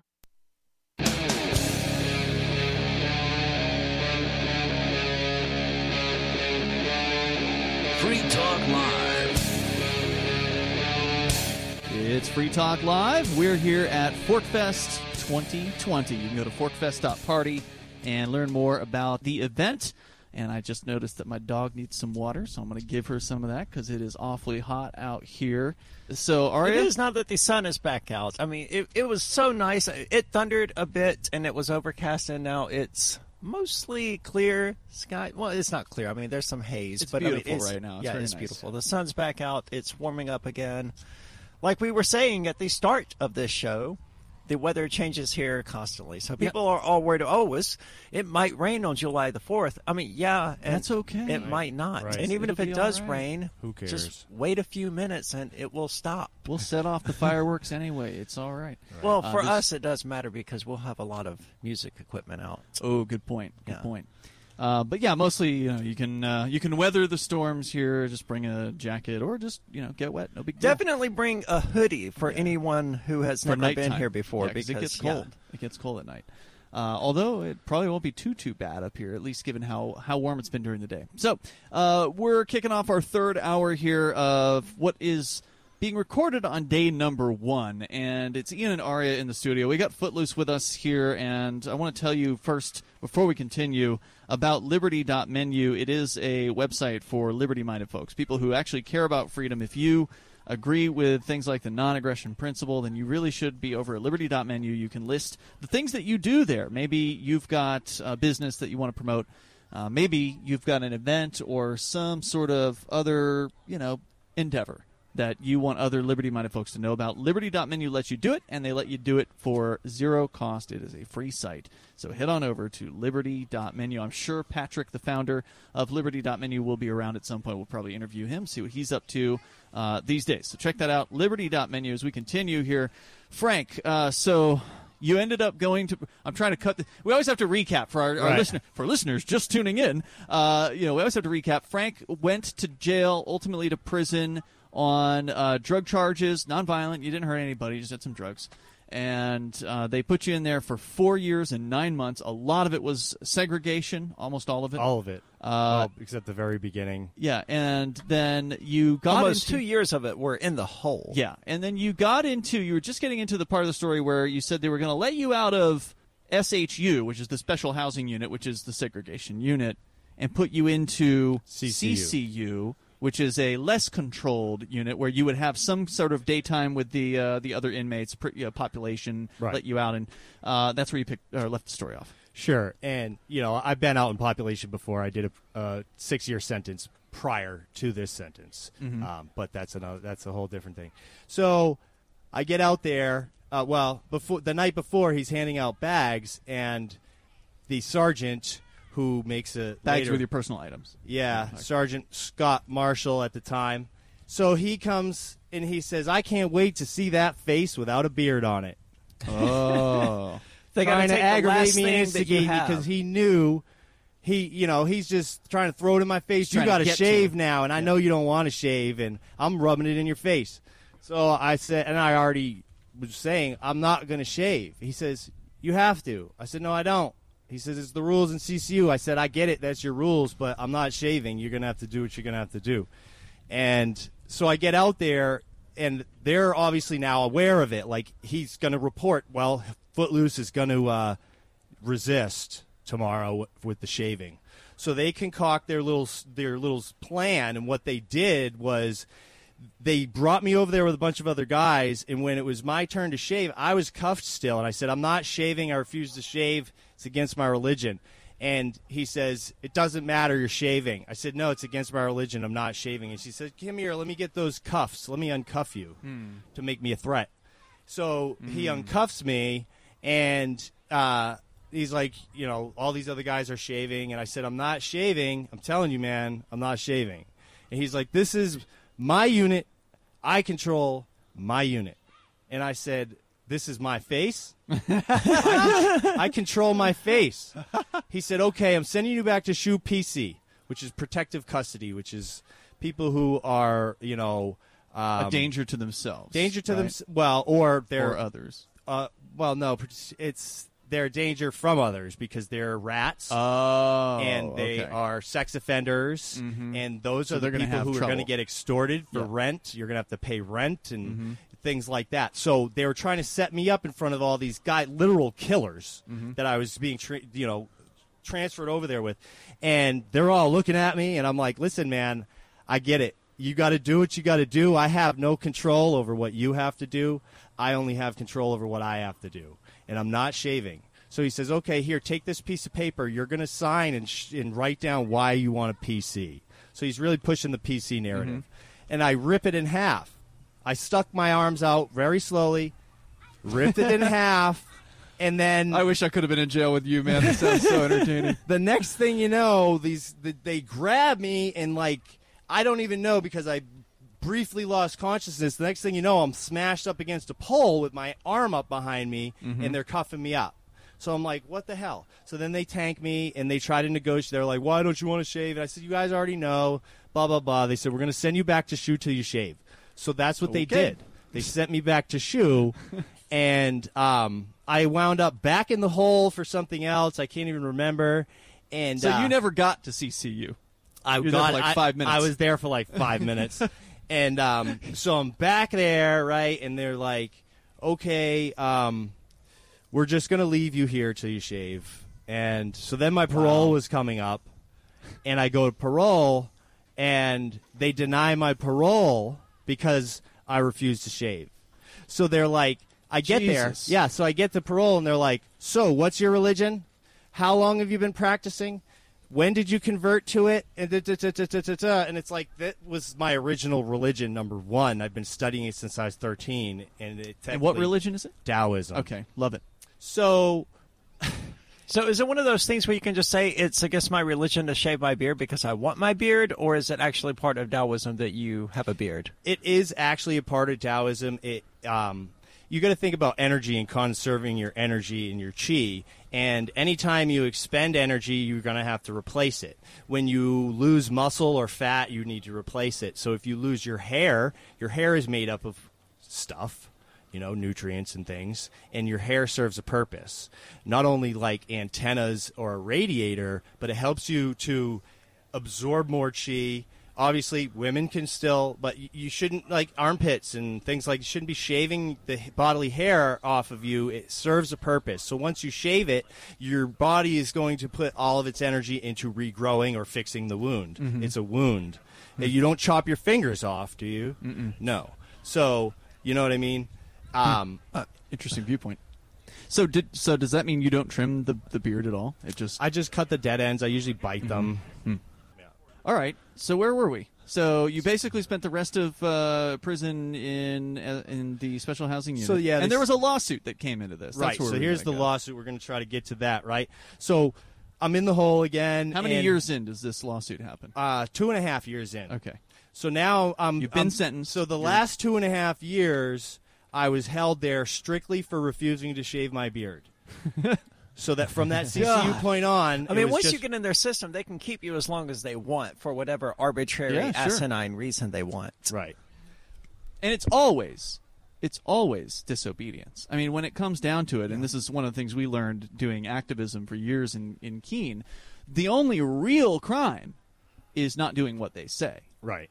You know, there's a lot of other things that they they'll they'll slap you on the hand for, but man, if they tell you to do X and you don't do X, then they come at you with the maximum force possible. They're going to X you. Yeah, they are. All right, so you're two and a half years in.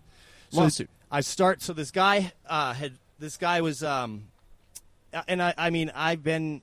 I filed a few motions and things like that. I'm familiar with the law, but this guy knew the exact forms and everything to do. So he got my foot in the door and filled out the, the proper forms for me to get the ball rolling. And from then on, I took over this lawsuit, and um, I ended up suing the parole board and the prison and you know everybody under the sun.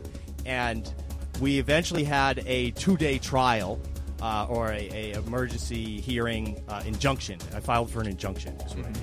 So notoriously hard. What did you want in the injunction to get out of get my? SEG? I wanted to get out of SEG. I wanted to get out of SEG into population with my beard, max out, do my time, whatever. More with Footloose coming up here. We'll find out what happened with the uh, lawsuit. You uh, can also join us in real life at Fork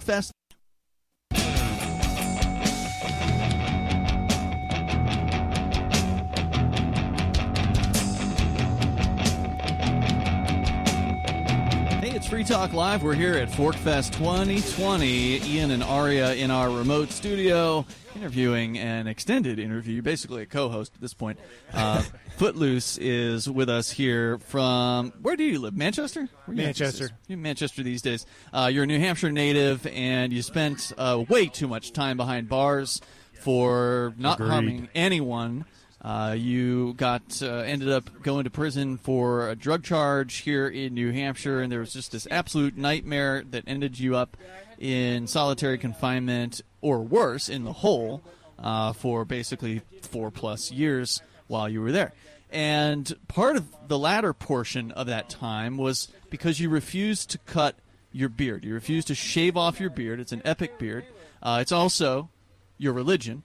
Uh, you're you're a Taoist, and the the jail, of course, doesn't understand. You know, they they they, they don't know what. It's been. De- it, it took.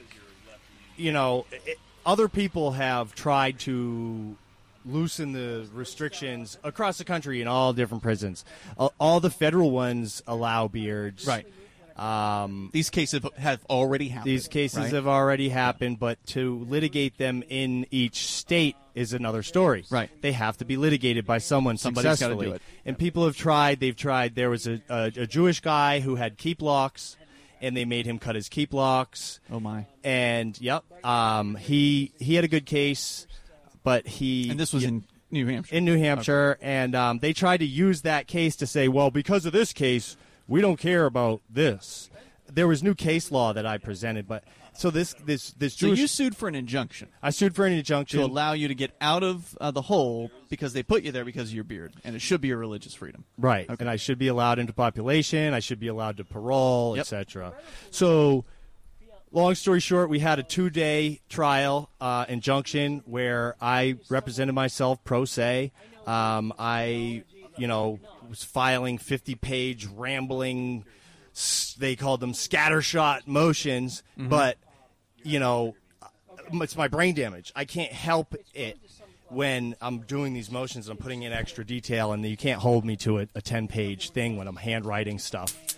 Um, So I successfully won after two days of uh, you know cross-examining the warden and the par- the parole one of the parole people, not the parole board members. They wouldn't Wow. let any of them there, but um, captains, lieutenants, and uh, a number. There was there was like eight or ten people on the list. Anyways, I I ended up winning after we had to do a memorandum of the law and say who thought they won and why and all that. That's pretty amazing that you won, and you were up against the state's attorneys, right? Like they had real attorneys. multiple attorneys. Yeah, the state had real attorneys. They were there arguing. I Francis imagine. Frederick. What's up, buddy? He's a good guy. He's a nice guy. He's not a good guy, and he's not a nice guy. He's clearly not a good He guy. He spent time and money, uh, you know, going after you when he could have just been like, "Yeah, he's right. Let him have his injunction." Uh, but uh, so it's just absolutely shocking. And so the state was essentially going to argue, or did argue, for two days in court that it's not your religious freedom that we can cut your beard, and you trounced him. Yes. Nice job. Thanks. So they said, yeah, you got to let him out. You got to let him into population. You got to let him out on parole. And then they said, okay, we're going to let him out on parole, but we're not going to let him out into population because we still feel it's a security issue and we're going to appeal this Oh, to the circuit court. wait, to the circuit court or to the this was in Court? U.S. District Court. Oh, you filed. This is a federal, federal. This is a federal law, 1983. yeah. Oh, okay. Um, Deprivation of rights. Yes. Okay. So, um, they, uh, where was it? wait. So did you? They wanted to appeal, so it would have gone to they the wanted to of appeal, Appeals, right? It would have went to yes. So they they were like we. What they were doing is buying time to get me out on parole hmm. because once I'm out on parole. Then the the lawsuit goes away. Uh-huh. So what happened was a, a lot of different organizations, uh, like religious rights organizations, came out the woodworks after I won, and they also gave me pro bono counsel to take care of the case. Oh, wow. And it's funny, my public defender, who defended me on the mistrial or- in in the other trial, which Yep. I was there for, she was contacted by Wadleigh Starr and Peters, and they asked her to take the case. She was a public defender, Mm-hmm. um, and she ended up getting with Wadleigh and Peters and did the case. And This is a private defense firm. Is as a yeah, so they took it pro bono, and um, uh, So you already won at the district court level. right. Then they took the case at the appellate court level. Is No, they happened? took the case for damages and all that stuff once I got. So I hadn't been out yet, but they were Mm-hmm. like, "This case has merit. We're going to give you pro bono counsel. You don't have to do anything right now. We're going to look for counsel and, and whatever." And and they found the counsel. So she took the case while I was waiting to get out, and they gave. But I had my parole, so they're like. Fill out this thing and fill out that so you can parole. And so I filled out a form to go to Helping Hands, which is a specialty shelter in Manchester and um, I got my plan approved. I had a date to get out, and um, one day it was July 25th, um, 2015. So the guy who came up to me and was like, "I can't wait to see what your face looks like without that beard." Scott Marshall, Mhm. what's up? One of the guards. One of the guards. Um, he has you know he's lieutenant now i think Mm-hmm. and he has some of the guards come and they they're like you got bags you're moving and when you're in maximum security the more you move people around the less secure it is Mm-hmm. contraband can be moved that way to different tiers and it's less Yep. secure so they just want it's called diesel therapy when they move you from cell to cell to cell to cell to cell to cell and they had done it to me before so they were they were starting that now that i won the lawsuit it was retaliation Mm-hmm. Right. and so We're not going to let you stay in one place for long. we're not going to. Yeah, you're you're we're, we're going to mess you. And so they knew that if they said you have to move to I tier. Now I tier has cameras in the cells. Mm-hmm. In the cells. Yep. That's a tier for punishment people that are on suicide watch or Yep. that have burned things or that have done something. And I hadn't done anything, so I said I'm not moving to I tier. I said I'll go to any other tier, but I'm not going to I tier. That's a punishment tier. What did I do? They said you're moving. And I could tell with their attitude that it was going to be a thing that day. So I was sleeping naked because it was mm-hmm. hot. Yeah. Right? So I have a bowel movement. This sergeant comes. I'm wiping my butt, and he opens up the tray slot. He's like, "Come cuff up." I have the video. So he says, "Frank, come cuff up." I said, "I'm not cuffing up." He says, "Come cuff up." I said, "No." He says, "Come cuff up, or I'm going to spray you." and now he's got pepper spray. a ballistic crowd control can. Okay. Okay, that's for outdoors crowds. Yeah. He he says, uh, and I can't see what he has behind the door. Uh-huh. Now he goes, you know, I'm going to spray you. I said, you know, f you. Do whatever you got to do. Tase me, spray. Before I can even finish, he's already spraying me. So I'm like, spray me, tase me, do whatever you got to do, and he's spraying me for ten seconds. Uh-huh. 10 seconds straight, all over the side. It was like I was getting painted. So then they sh- he just shuts the slot and he's like, shut the video off. And then they left me there in the cell, soaked With pepper spray. Pepper spray. Yeah. With no, you know, No ventilation. Right. Nothing. I beasted it out for like two hours. They kept coming. They had to turn the vents on. They couldn't even stand outside the door. It was so bad. Damn. So they keep leaving, leaving. They come back finally, and they bring the nurse. They try to get me to cuff up for the nurse. Oh, come cuff up for the nurse so we can give you medical attention. I'm like, I'm not going to cuff up for you. I'm not going to cuff up for the nurse. You know, I, I- and so it was a setup. You know, so Hold, hold that thought. More with uh, Footloose here in moments. The uh, the jail mania continues here on Free.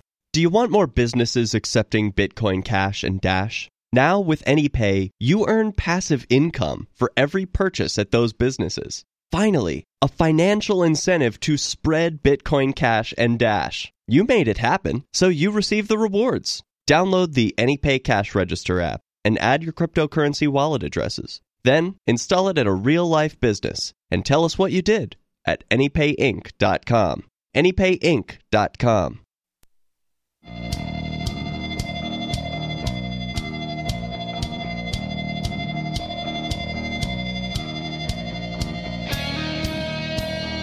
It's Free Talk Live. We're at Forkfest 2020 here, and uh, plenty of time for you to come up and join us at Rogers Campground.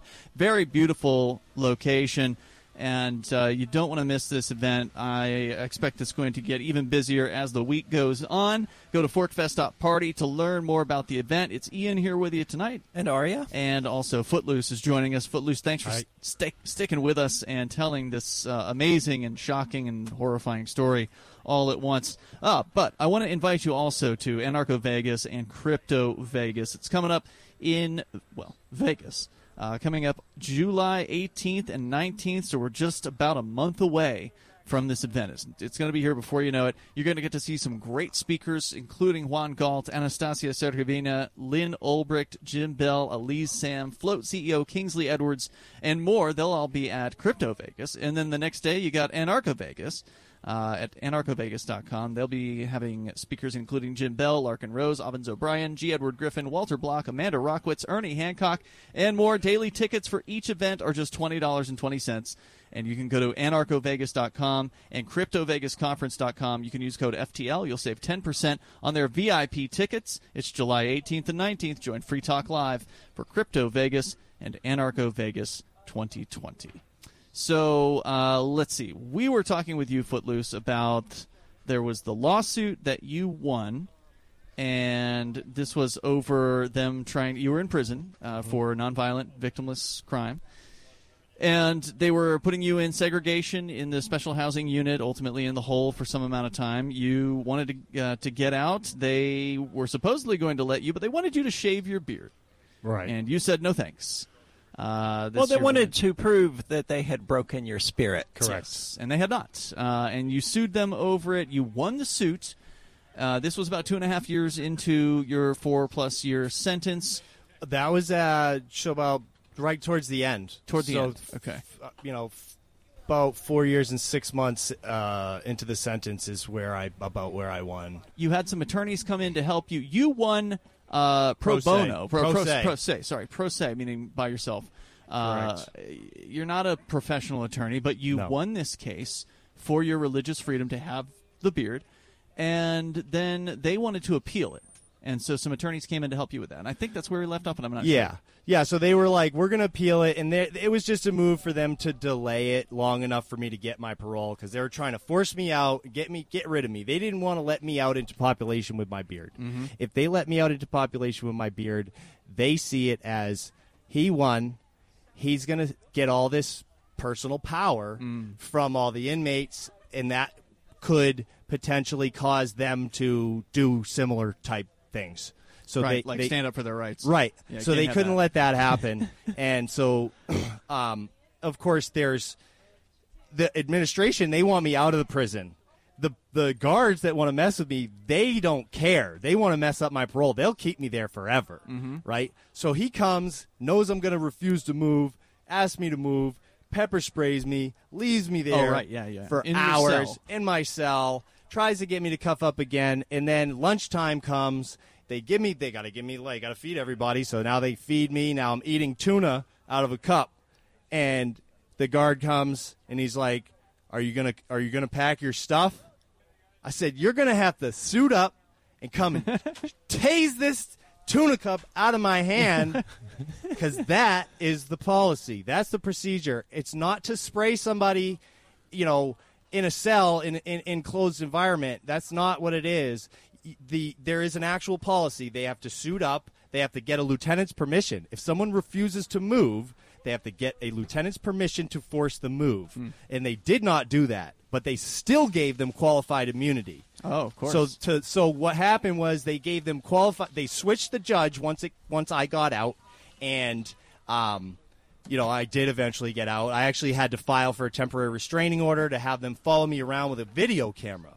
I I'm like you guys got to follow me around with a video camera because these guys are trying to retaliate They'll against cook me. something up. They're going to cook something up anytime there's an interaction with me. So the judge was like, "Oh, the, so the the guy just below the warden, Major Fouts, he filed a motion saying we're going to follow him around with a camera willingly. Basically, they said we're going to do everything he's asking for, so don't grant him the motion.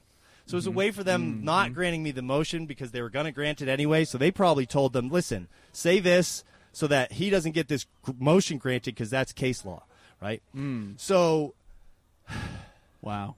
yeah.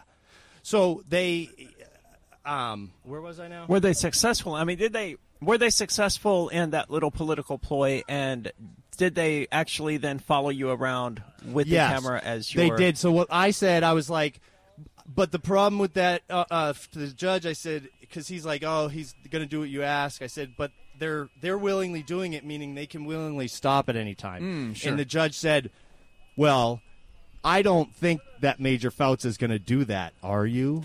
And he goes, Oh, no, no, no, we're know, not going to do Judge." that. No, we're not going to do that. And he said, okay. So it's basically a warning, veiled Uh-huh. threat. And um, so they started following me around with a video camera. I mean, I've had them threaten to ride me down the stairs while I'm handcuffed and they're trying to get me back in the cell. They're pulling me down and trying to get me to turn around so they can, like, uh, uh, tackle me or whatever. You know what I mean? So one cop will pull your arm so you turn, and the other cop says, "Oh, you're resisting, or you're turning Uh-huh. around, and you're supposed to face the other direction." You know what I mean? Yep. Um. Anyways, so I beasted it out, and they ended up moving me to a different cell, not on I tier. They moved Okay. me to H tier, which shows that they didn't really need to move me to I tier or want to move me Mm-hmm. to I tier. Why would you let me move to H tier in the end?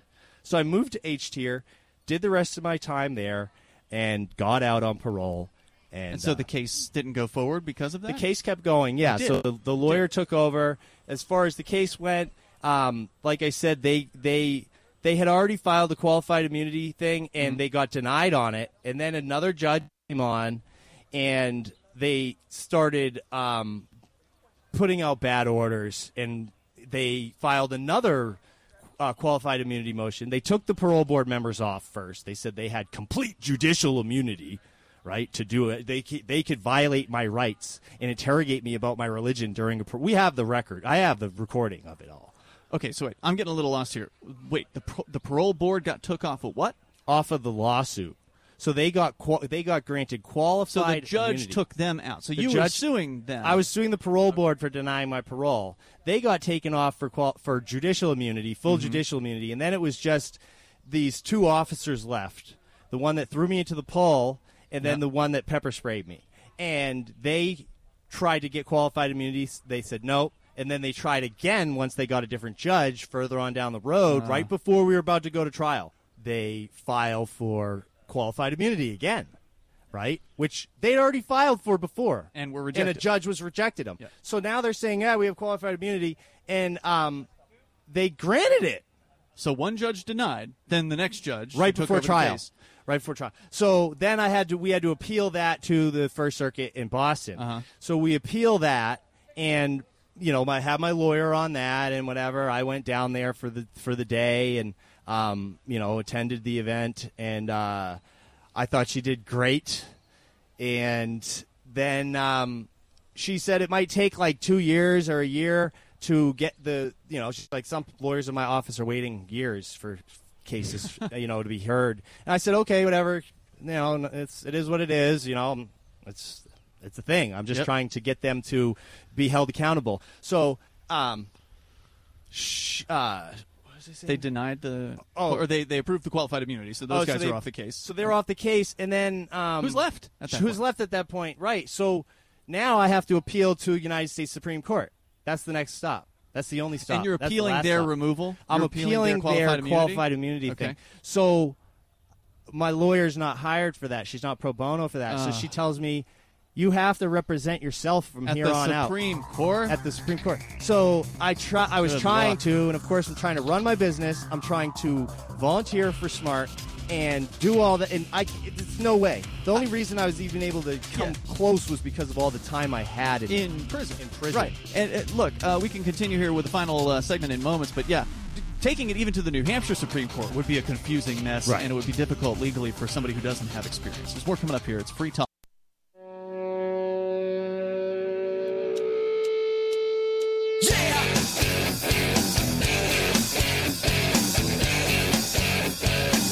Back with the final segment of the first episode from Forkfest 2020, the first of what will be basically two weeks of broadcasting. It's going to be a lot of uh, content coming from these campgrounds here.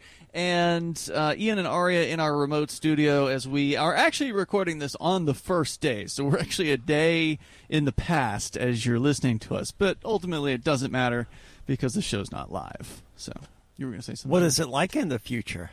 it's like I don't know. I guess our listeners would know, but we don't, right? Right. So, uh, so anyway, thanks for being out there and listening. We got a little bit more here with Footloose. He's with us. Footloose, plug uh, one of your Facebook pages. I know you said you don't have a website at the moment, so we hate to send people to Facebook, but Yeah, I know. I, I'd like to get off it, but I use it for my business. It's Humble House. Uh, like I said, we're the first secular option for transitional living and addiction recovery. Um, I came up with the program myself. It's a six month program with three levels that people work through. And, um, you know, that Humble House Facebook page, check us out, give us a like. We also have a Humble House YouTube channel. There's a few things on there. I did a small, uh, public access show, and um, that's that's a good one I think for people to check out. Humble House on YouTube. Humble House on YouTube as well, and then there's also Smart Recovery Manchester, New Hampshire, uh, Facebook page that I I manage, and I would also direct people to the Smart Recovery YouTube channel. Um, for people that, that want to for break recovery. drug addiction, break from drug. It's not just drugs. So the beauty of smart recovery, it works Any for kind of any hang-ups. Yeah, like uh, video addiction? games, sex Yeah. addiction, gambling, uh, spending money, procrastination, everything you can think of. That sounds really cool. Yeah, I wish we good. we should talk about that some more sometime. But we've Cool. got to finish this story.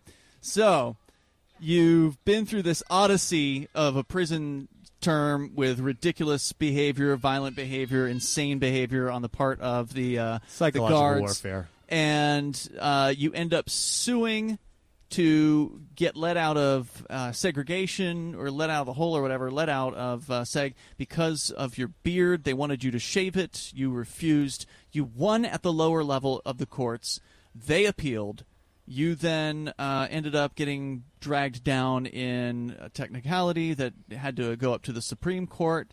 But the attorney who had been donated to you, the pro bono attorney, said, I haven't been paid for this, so therefore you have to either pay me or you got to take this on yourself Right. at the Supreme Court level, which is United States Supreme Court. yeah, any SCOTUS. Supreme Court, it's going to be a different ball game. I mean, if you you know if you're like me and you've got a little bit of criminal court experience doing you know little charges here and there, that doesn't it's not the same thing at the Supreme Court level. It's a completely different situation. So I imagine you were a little overwhelmed with that. big time, especially with my schedule with the volunteering in my Yeah. house and the, and everything. And You're so out on probation at this time, right? I was maxed out on parole now at this point. Okay, parole. So no more parole. I'm free and clear at this okay, point. so you've done I- your I- sentence completely. I had a no suspended sentence hanging over five year suspended time. Suspended, okay. So that's going to run out. Uh, it should run out, I believe, this October. Oh, that'll be good. Yeah. So other than that, I'm free and clear. And um, so So what'd you decide to do about this Supreme Court thing? Did it just die there? So what happened? I was trying to chip away at it, and it got to the point where I was like, um, I might need to file for an extension. And then I thought I could do it, and then you have to file for an extension ten days prior to the actual filing date if you're going to, and an extension is not favored at all. And so I filed for a late extension. The extensions aren't even favored, and I filed the day I was supposed to file the the memorand. Uh, what is it? The writ of mandam. um, No. Uh, I don't know. Some legal term. yeah, Yeah, whatever it is. legal. I can't remember at the time right now. But uh, so I'm like, I'm not going to be able to get this done. So I wrote a little thing. You have to write to the actual judge and ask for an extension. So I wrote to the judge, asked for an extension, told him why, told him about my head injuries and things like that, mm-hmm. and he granted it. Wow. Okay. Okay. So he granted me the maximum extension, and even with that, I still get it couldn't get it done. I tried to call the legal assistants, and I called different lawyers, and they So no- does that mean that the judges then just didn't take the case and they just didn't. And I just I said I, it got to the point where I knew I was just like I just need to let it go. It's just too much stress for me, and it's just it's over. You know, I I did win. I still see that as a win, even though you know even though it was a lower it, court? it was a lower court win. Well, you kept your beard.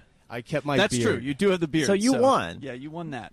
I definitely won, and I definitely won my release and all that, but I didn't win any damages. Well, that's the thing with with these people is you, uh, and I think it was Marc Stevens from Adventures in Legal Land who points this out. Whenever the state comes at you, you never win. You can only reduce the amount of damage that they give to you, right? So that's that's the only thing you can do. And the, and the worst case is they kill you, right? So it's whatever it is besides them killing you or imprisoning you or you know, et cetera, et cetera. If you can even like so-called win the case and walk away a so-called free man, you lost all that time. Right. You lost all, you know, you lost probably some weight because you weren't eating right or whatever. Right? You're not sleeping well. You lost all these things. Man, that's very glass half empty, I would say. You lose every time you encounter the state. Every time you will lose I don't, your, I, your I don't disagree, at the very but there, least. there are better ways of looking at it.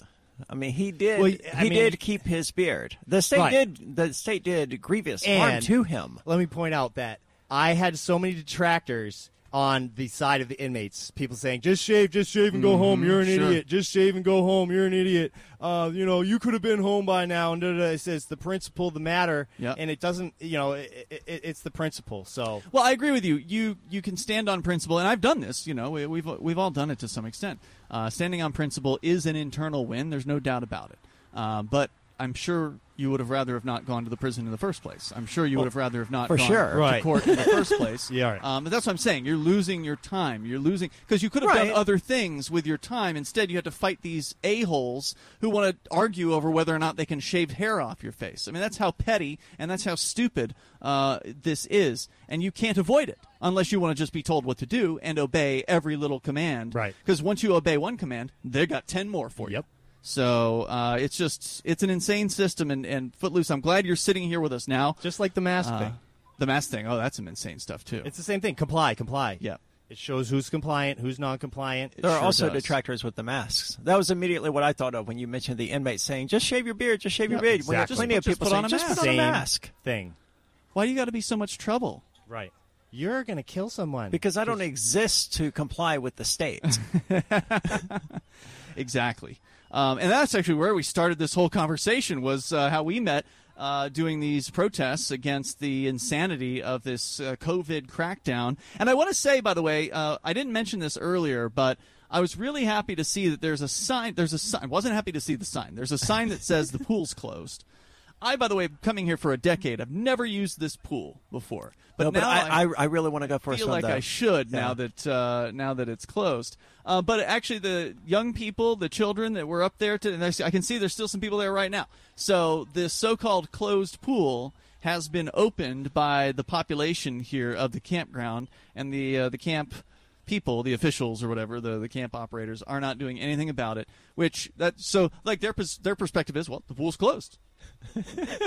are you going to say we have to go in and pull people out of the, po- the pool? Who's going to do that? It's closed. Go get Sergeant Marshall. Yeah. So I don't think we're going to see the police show up here. There's been some pretty epic videos of when uh, government goons have showed up at uh, at the Porcupine Freedom Festival. Are pools closed by Probably law, will after this airs tomorrow. I or is it Rogers' policy? Uh, no, I, I think it's I, I, there's a bunch of stupid campground rules that the And His Excellency came up with, uh, and is trying to I, cram I would expect the chlorine campgrounds. to kill corona. Would it not? They just don't want anyone having fun. Right. uh, if you look at the campground uh, alleged rules that this man came up with, and he and his uh, cohorts, they they're like, oh, you can't rent out campsites one next to another. You have to have a campsite space in between campsites. You cannot allow campers to go from one campsite to the next. So I mean, there's just all kinds. If you want to follow all these insane rules, they've got a whole laundry list that you can follow. And uh, this is not an event where you're going to see a lot of compliance in the in that. No, uh, all we do that at this way. event is go from one campsite Right. to another. Yeah, it's happening all over the place. Uh, so so welcome to your first Fork Fest. Thank you. I appreciate Footloose, the, we're the, glad uh, to have the you time here. Um, Are you know, staying the whole week? I am staying the whole week. All right, cool. Yep. So come on up. You want to meet uh, Footloose, meet uh, Aria, the whole crew. Uh, we're going to have a good chunk of the uh, the Free Talk Live crew coming up here. I think Mark's coming up the weekend. Uh, Captain Kickass will be up here at some point. Uh, nobody's going to be up here as well. But the most important part is to come here and connect with a community of like-minded people, people like Footloose who say no.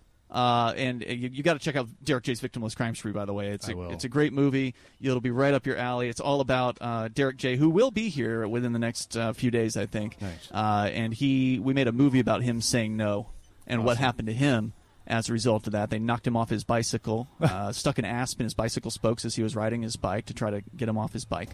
And uh, they arrested him five times in a one year period for all nonviolent, victimless crimes. We got it all on video, and you can watch it for free online anytime you want over at victimlesscrimespree.com. So please, uh, listeners, if you haven't seen that, do check it out. And we will be back tomorrow for more from Forkfest. We're in the very beginning of this event. Go to forkfest.party to learn more about it. And uh, we will see you then. In the meantime, you can join us online at freetalklive.com. Anarcho Vegas 2020 is a conference about changing the world through personal actualization and creation through markets. Get inspired to better yourself and better the world. Speakers include Jim Bell, Larken Rose, Avens O'Brien, G. Edward Griffin, Walter Block, Amanda Rockwitz, Ernie Hancock, and more. Get your tickets for just $20.20 at anarchovegas.com and use code FTL to save 10% off VIP tickets. July 19th, join Free Talk Live for anarchovegas.com.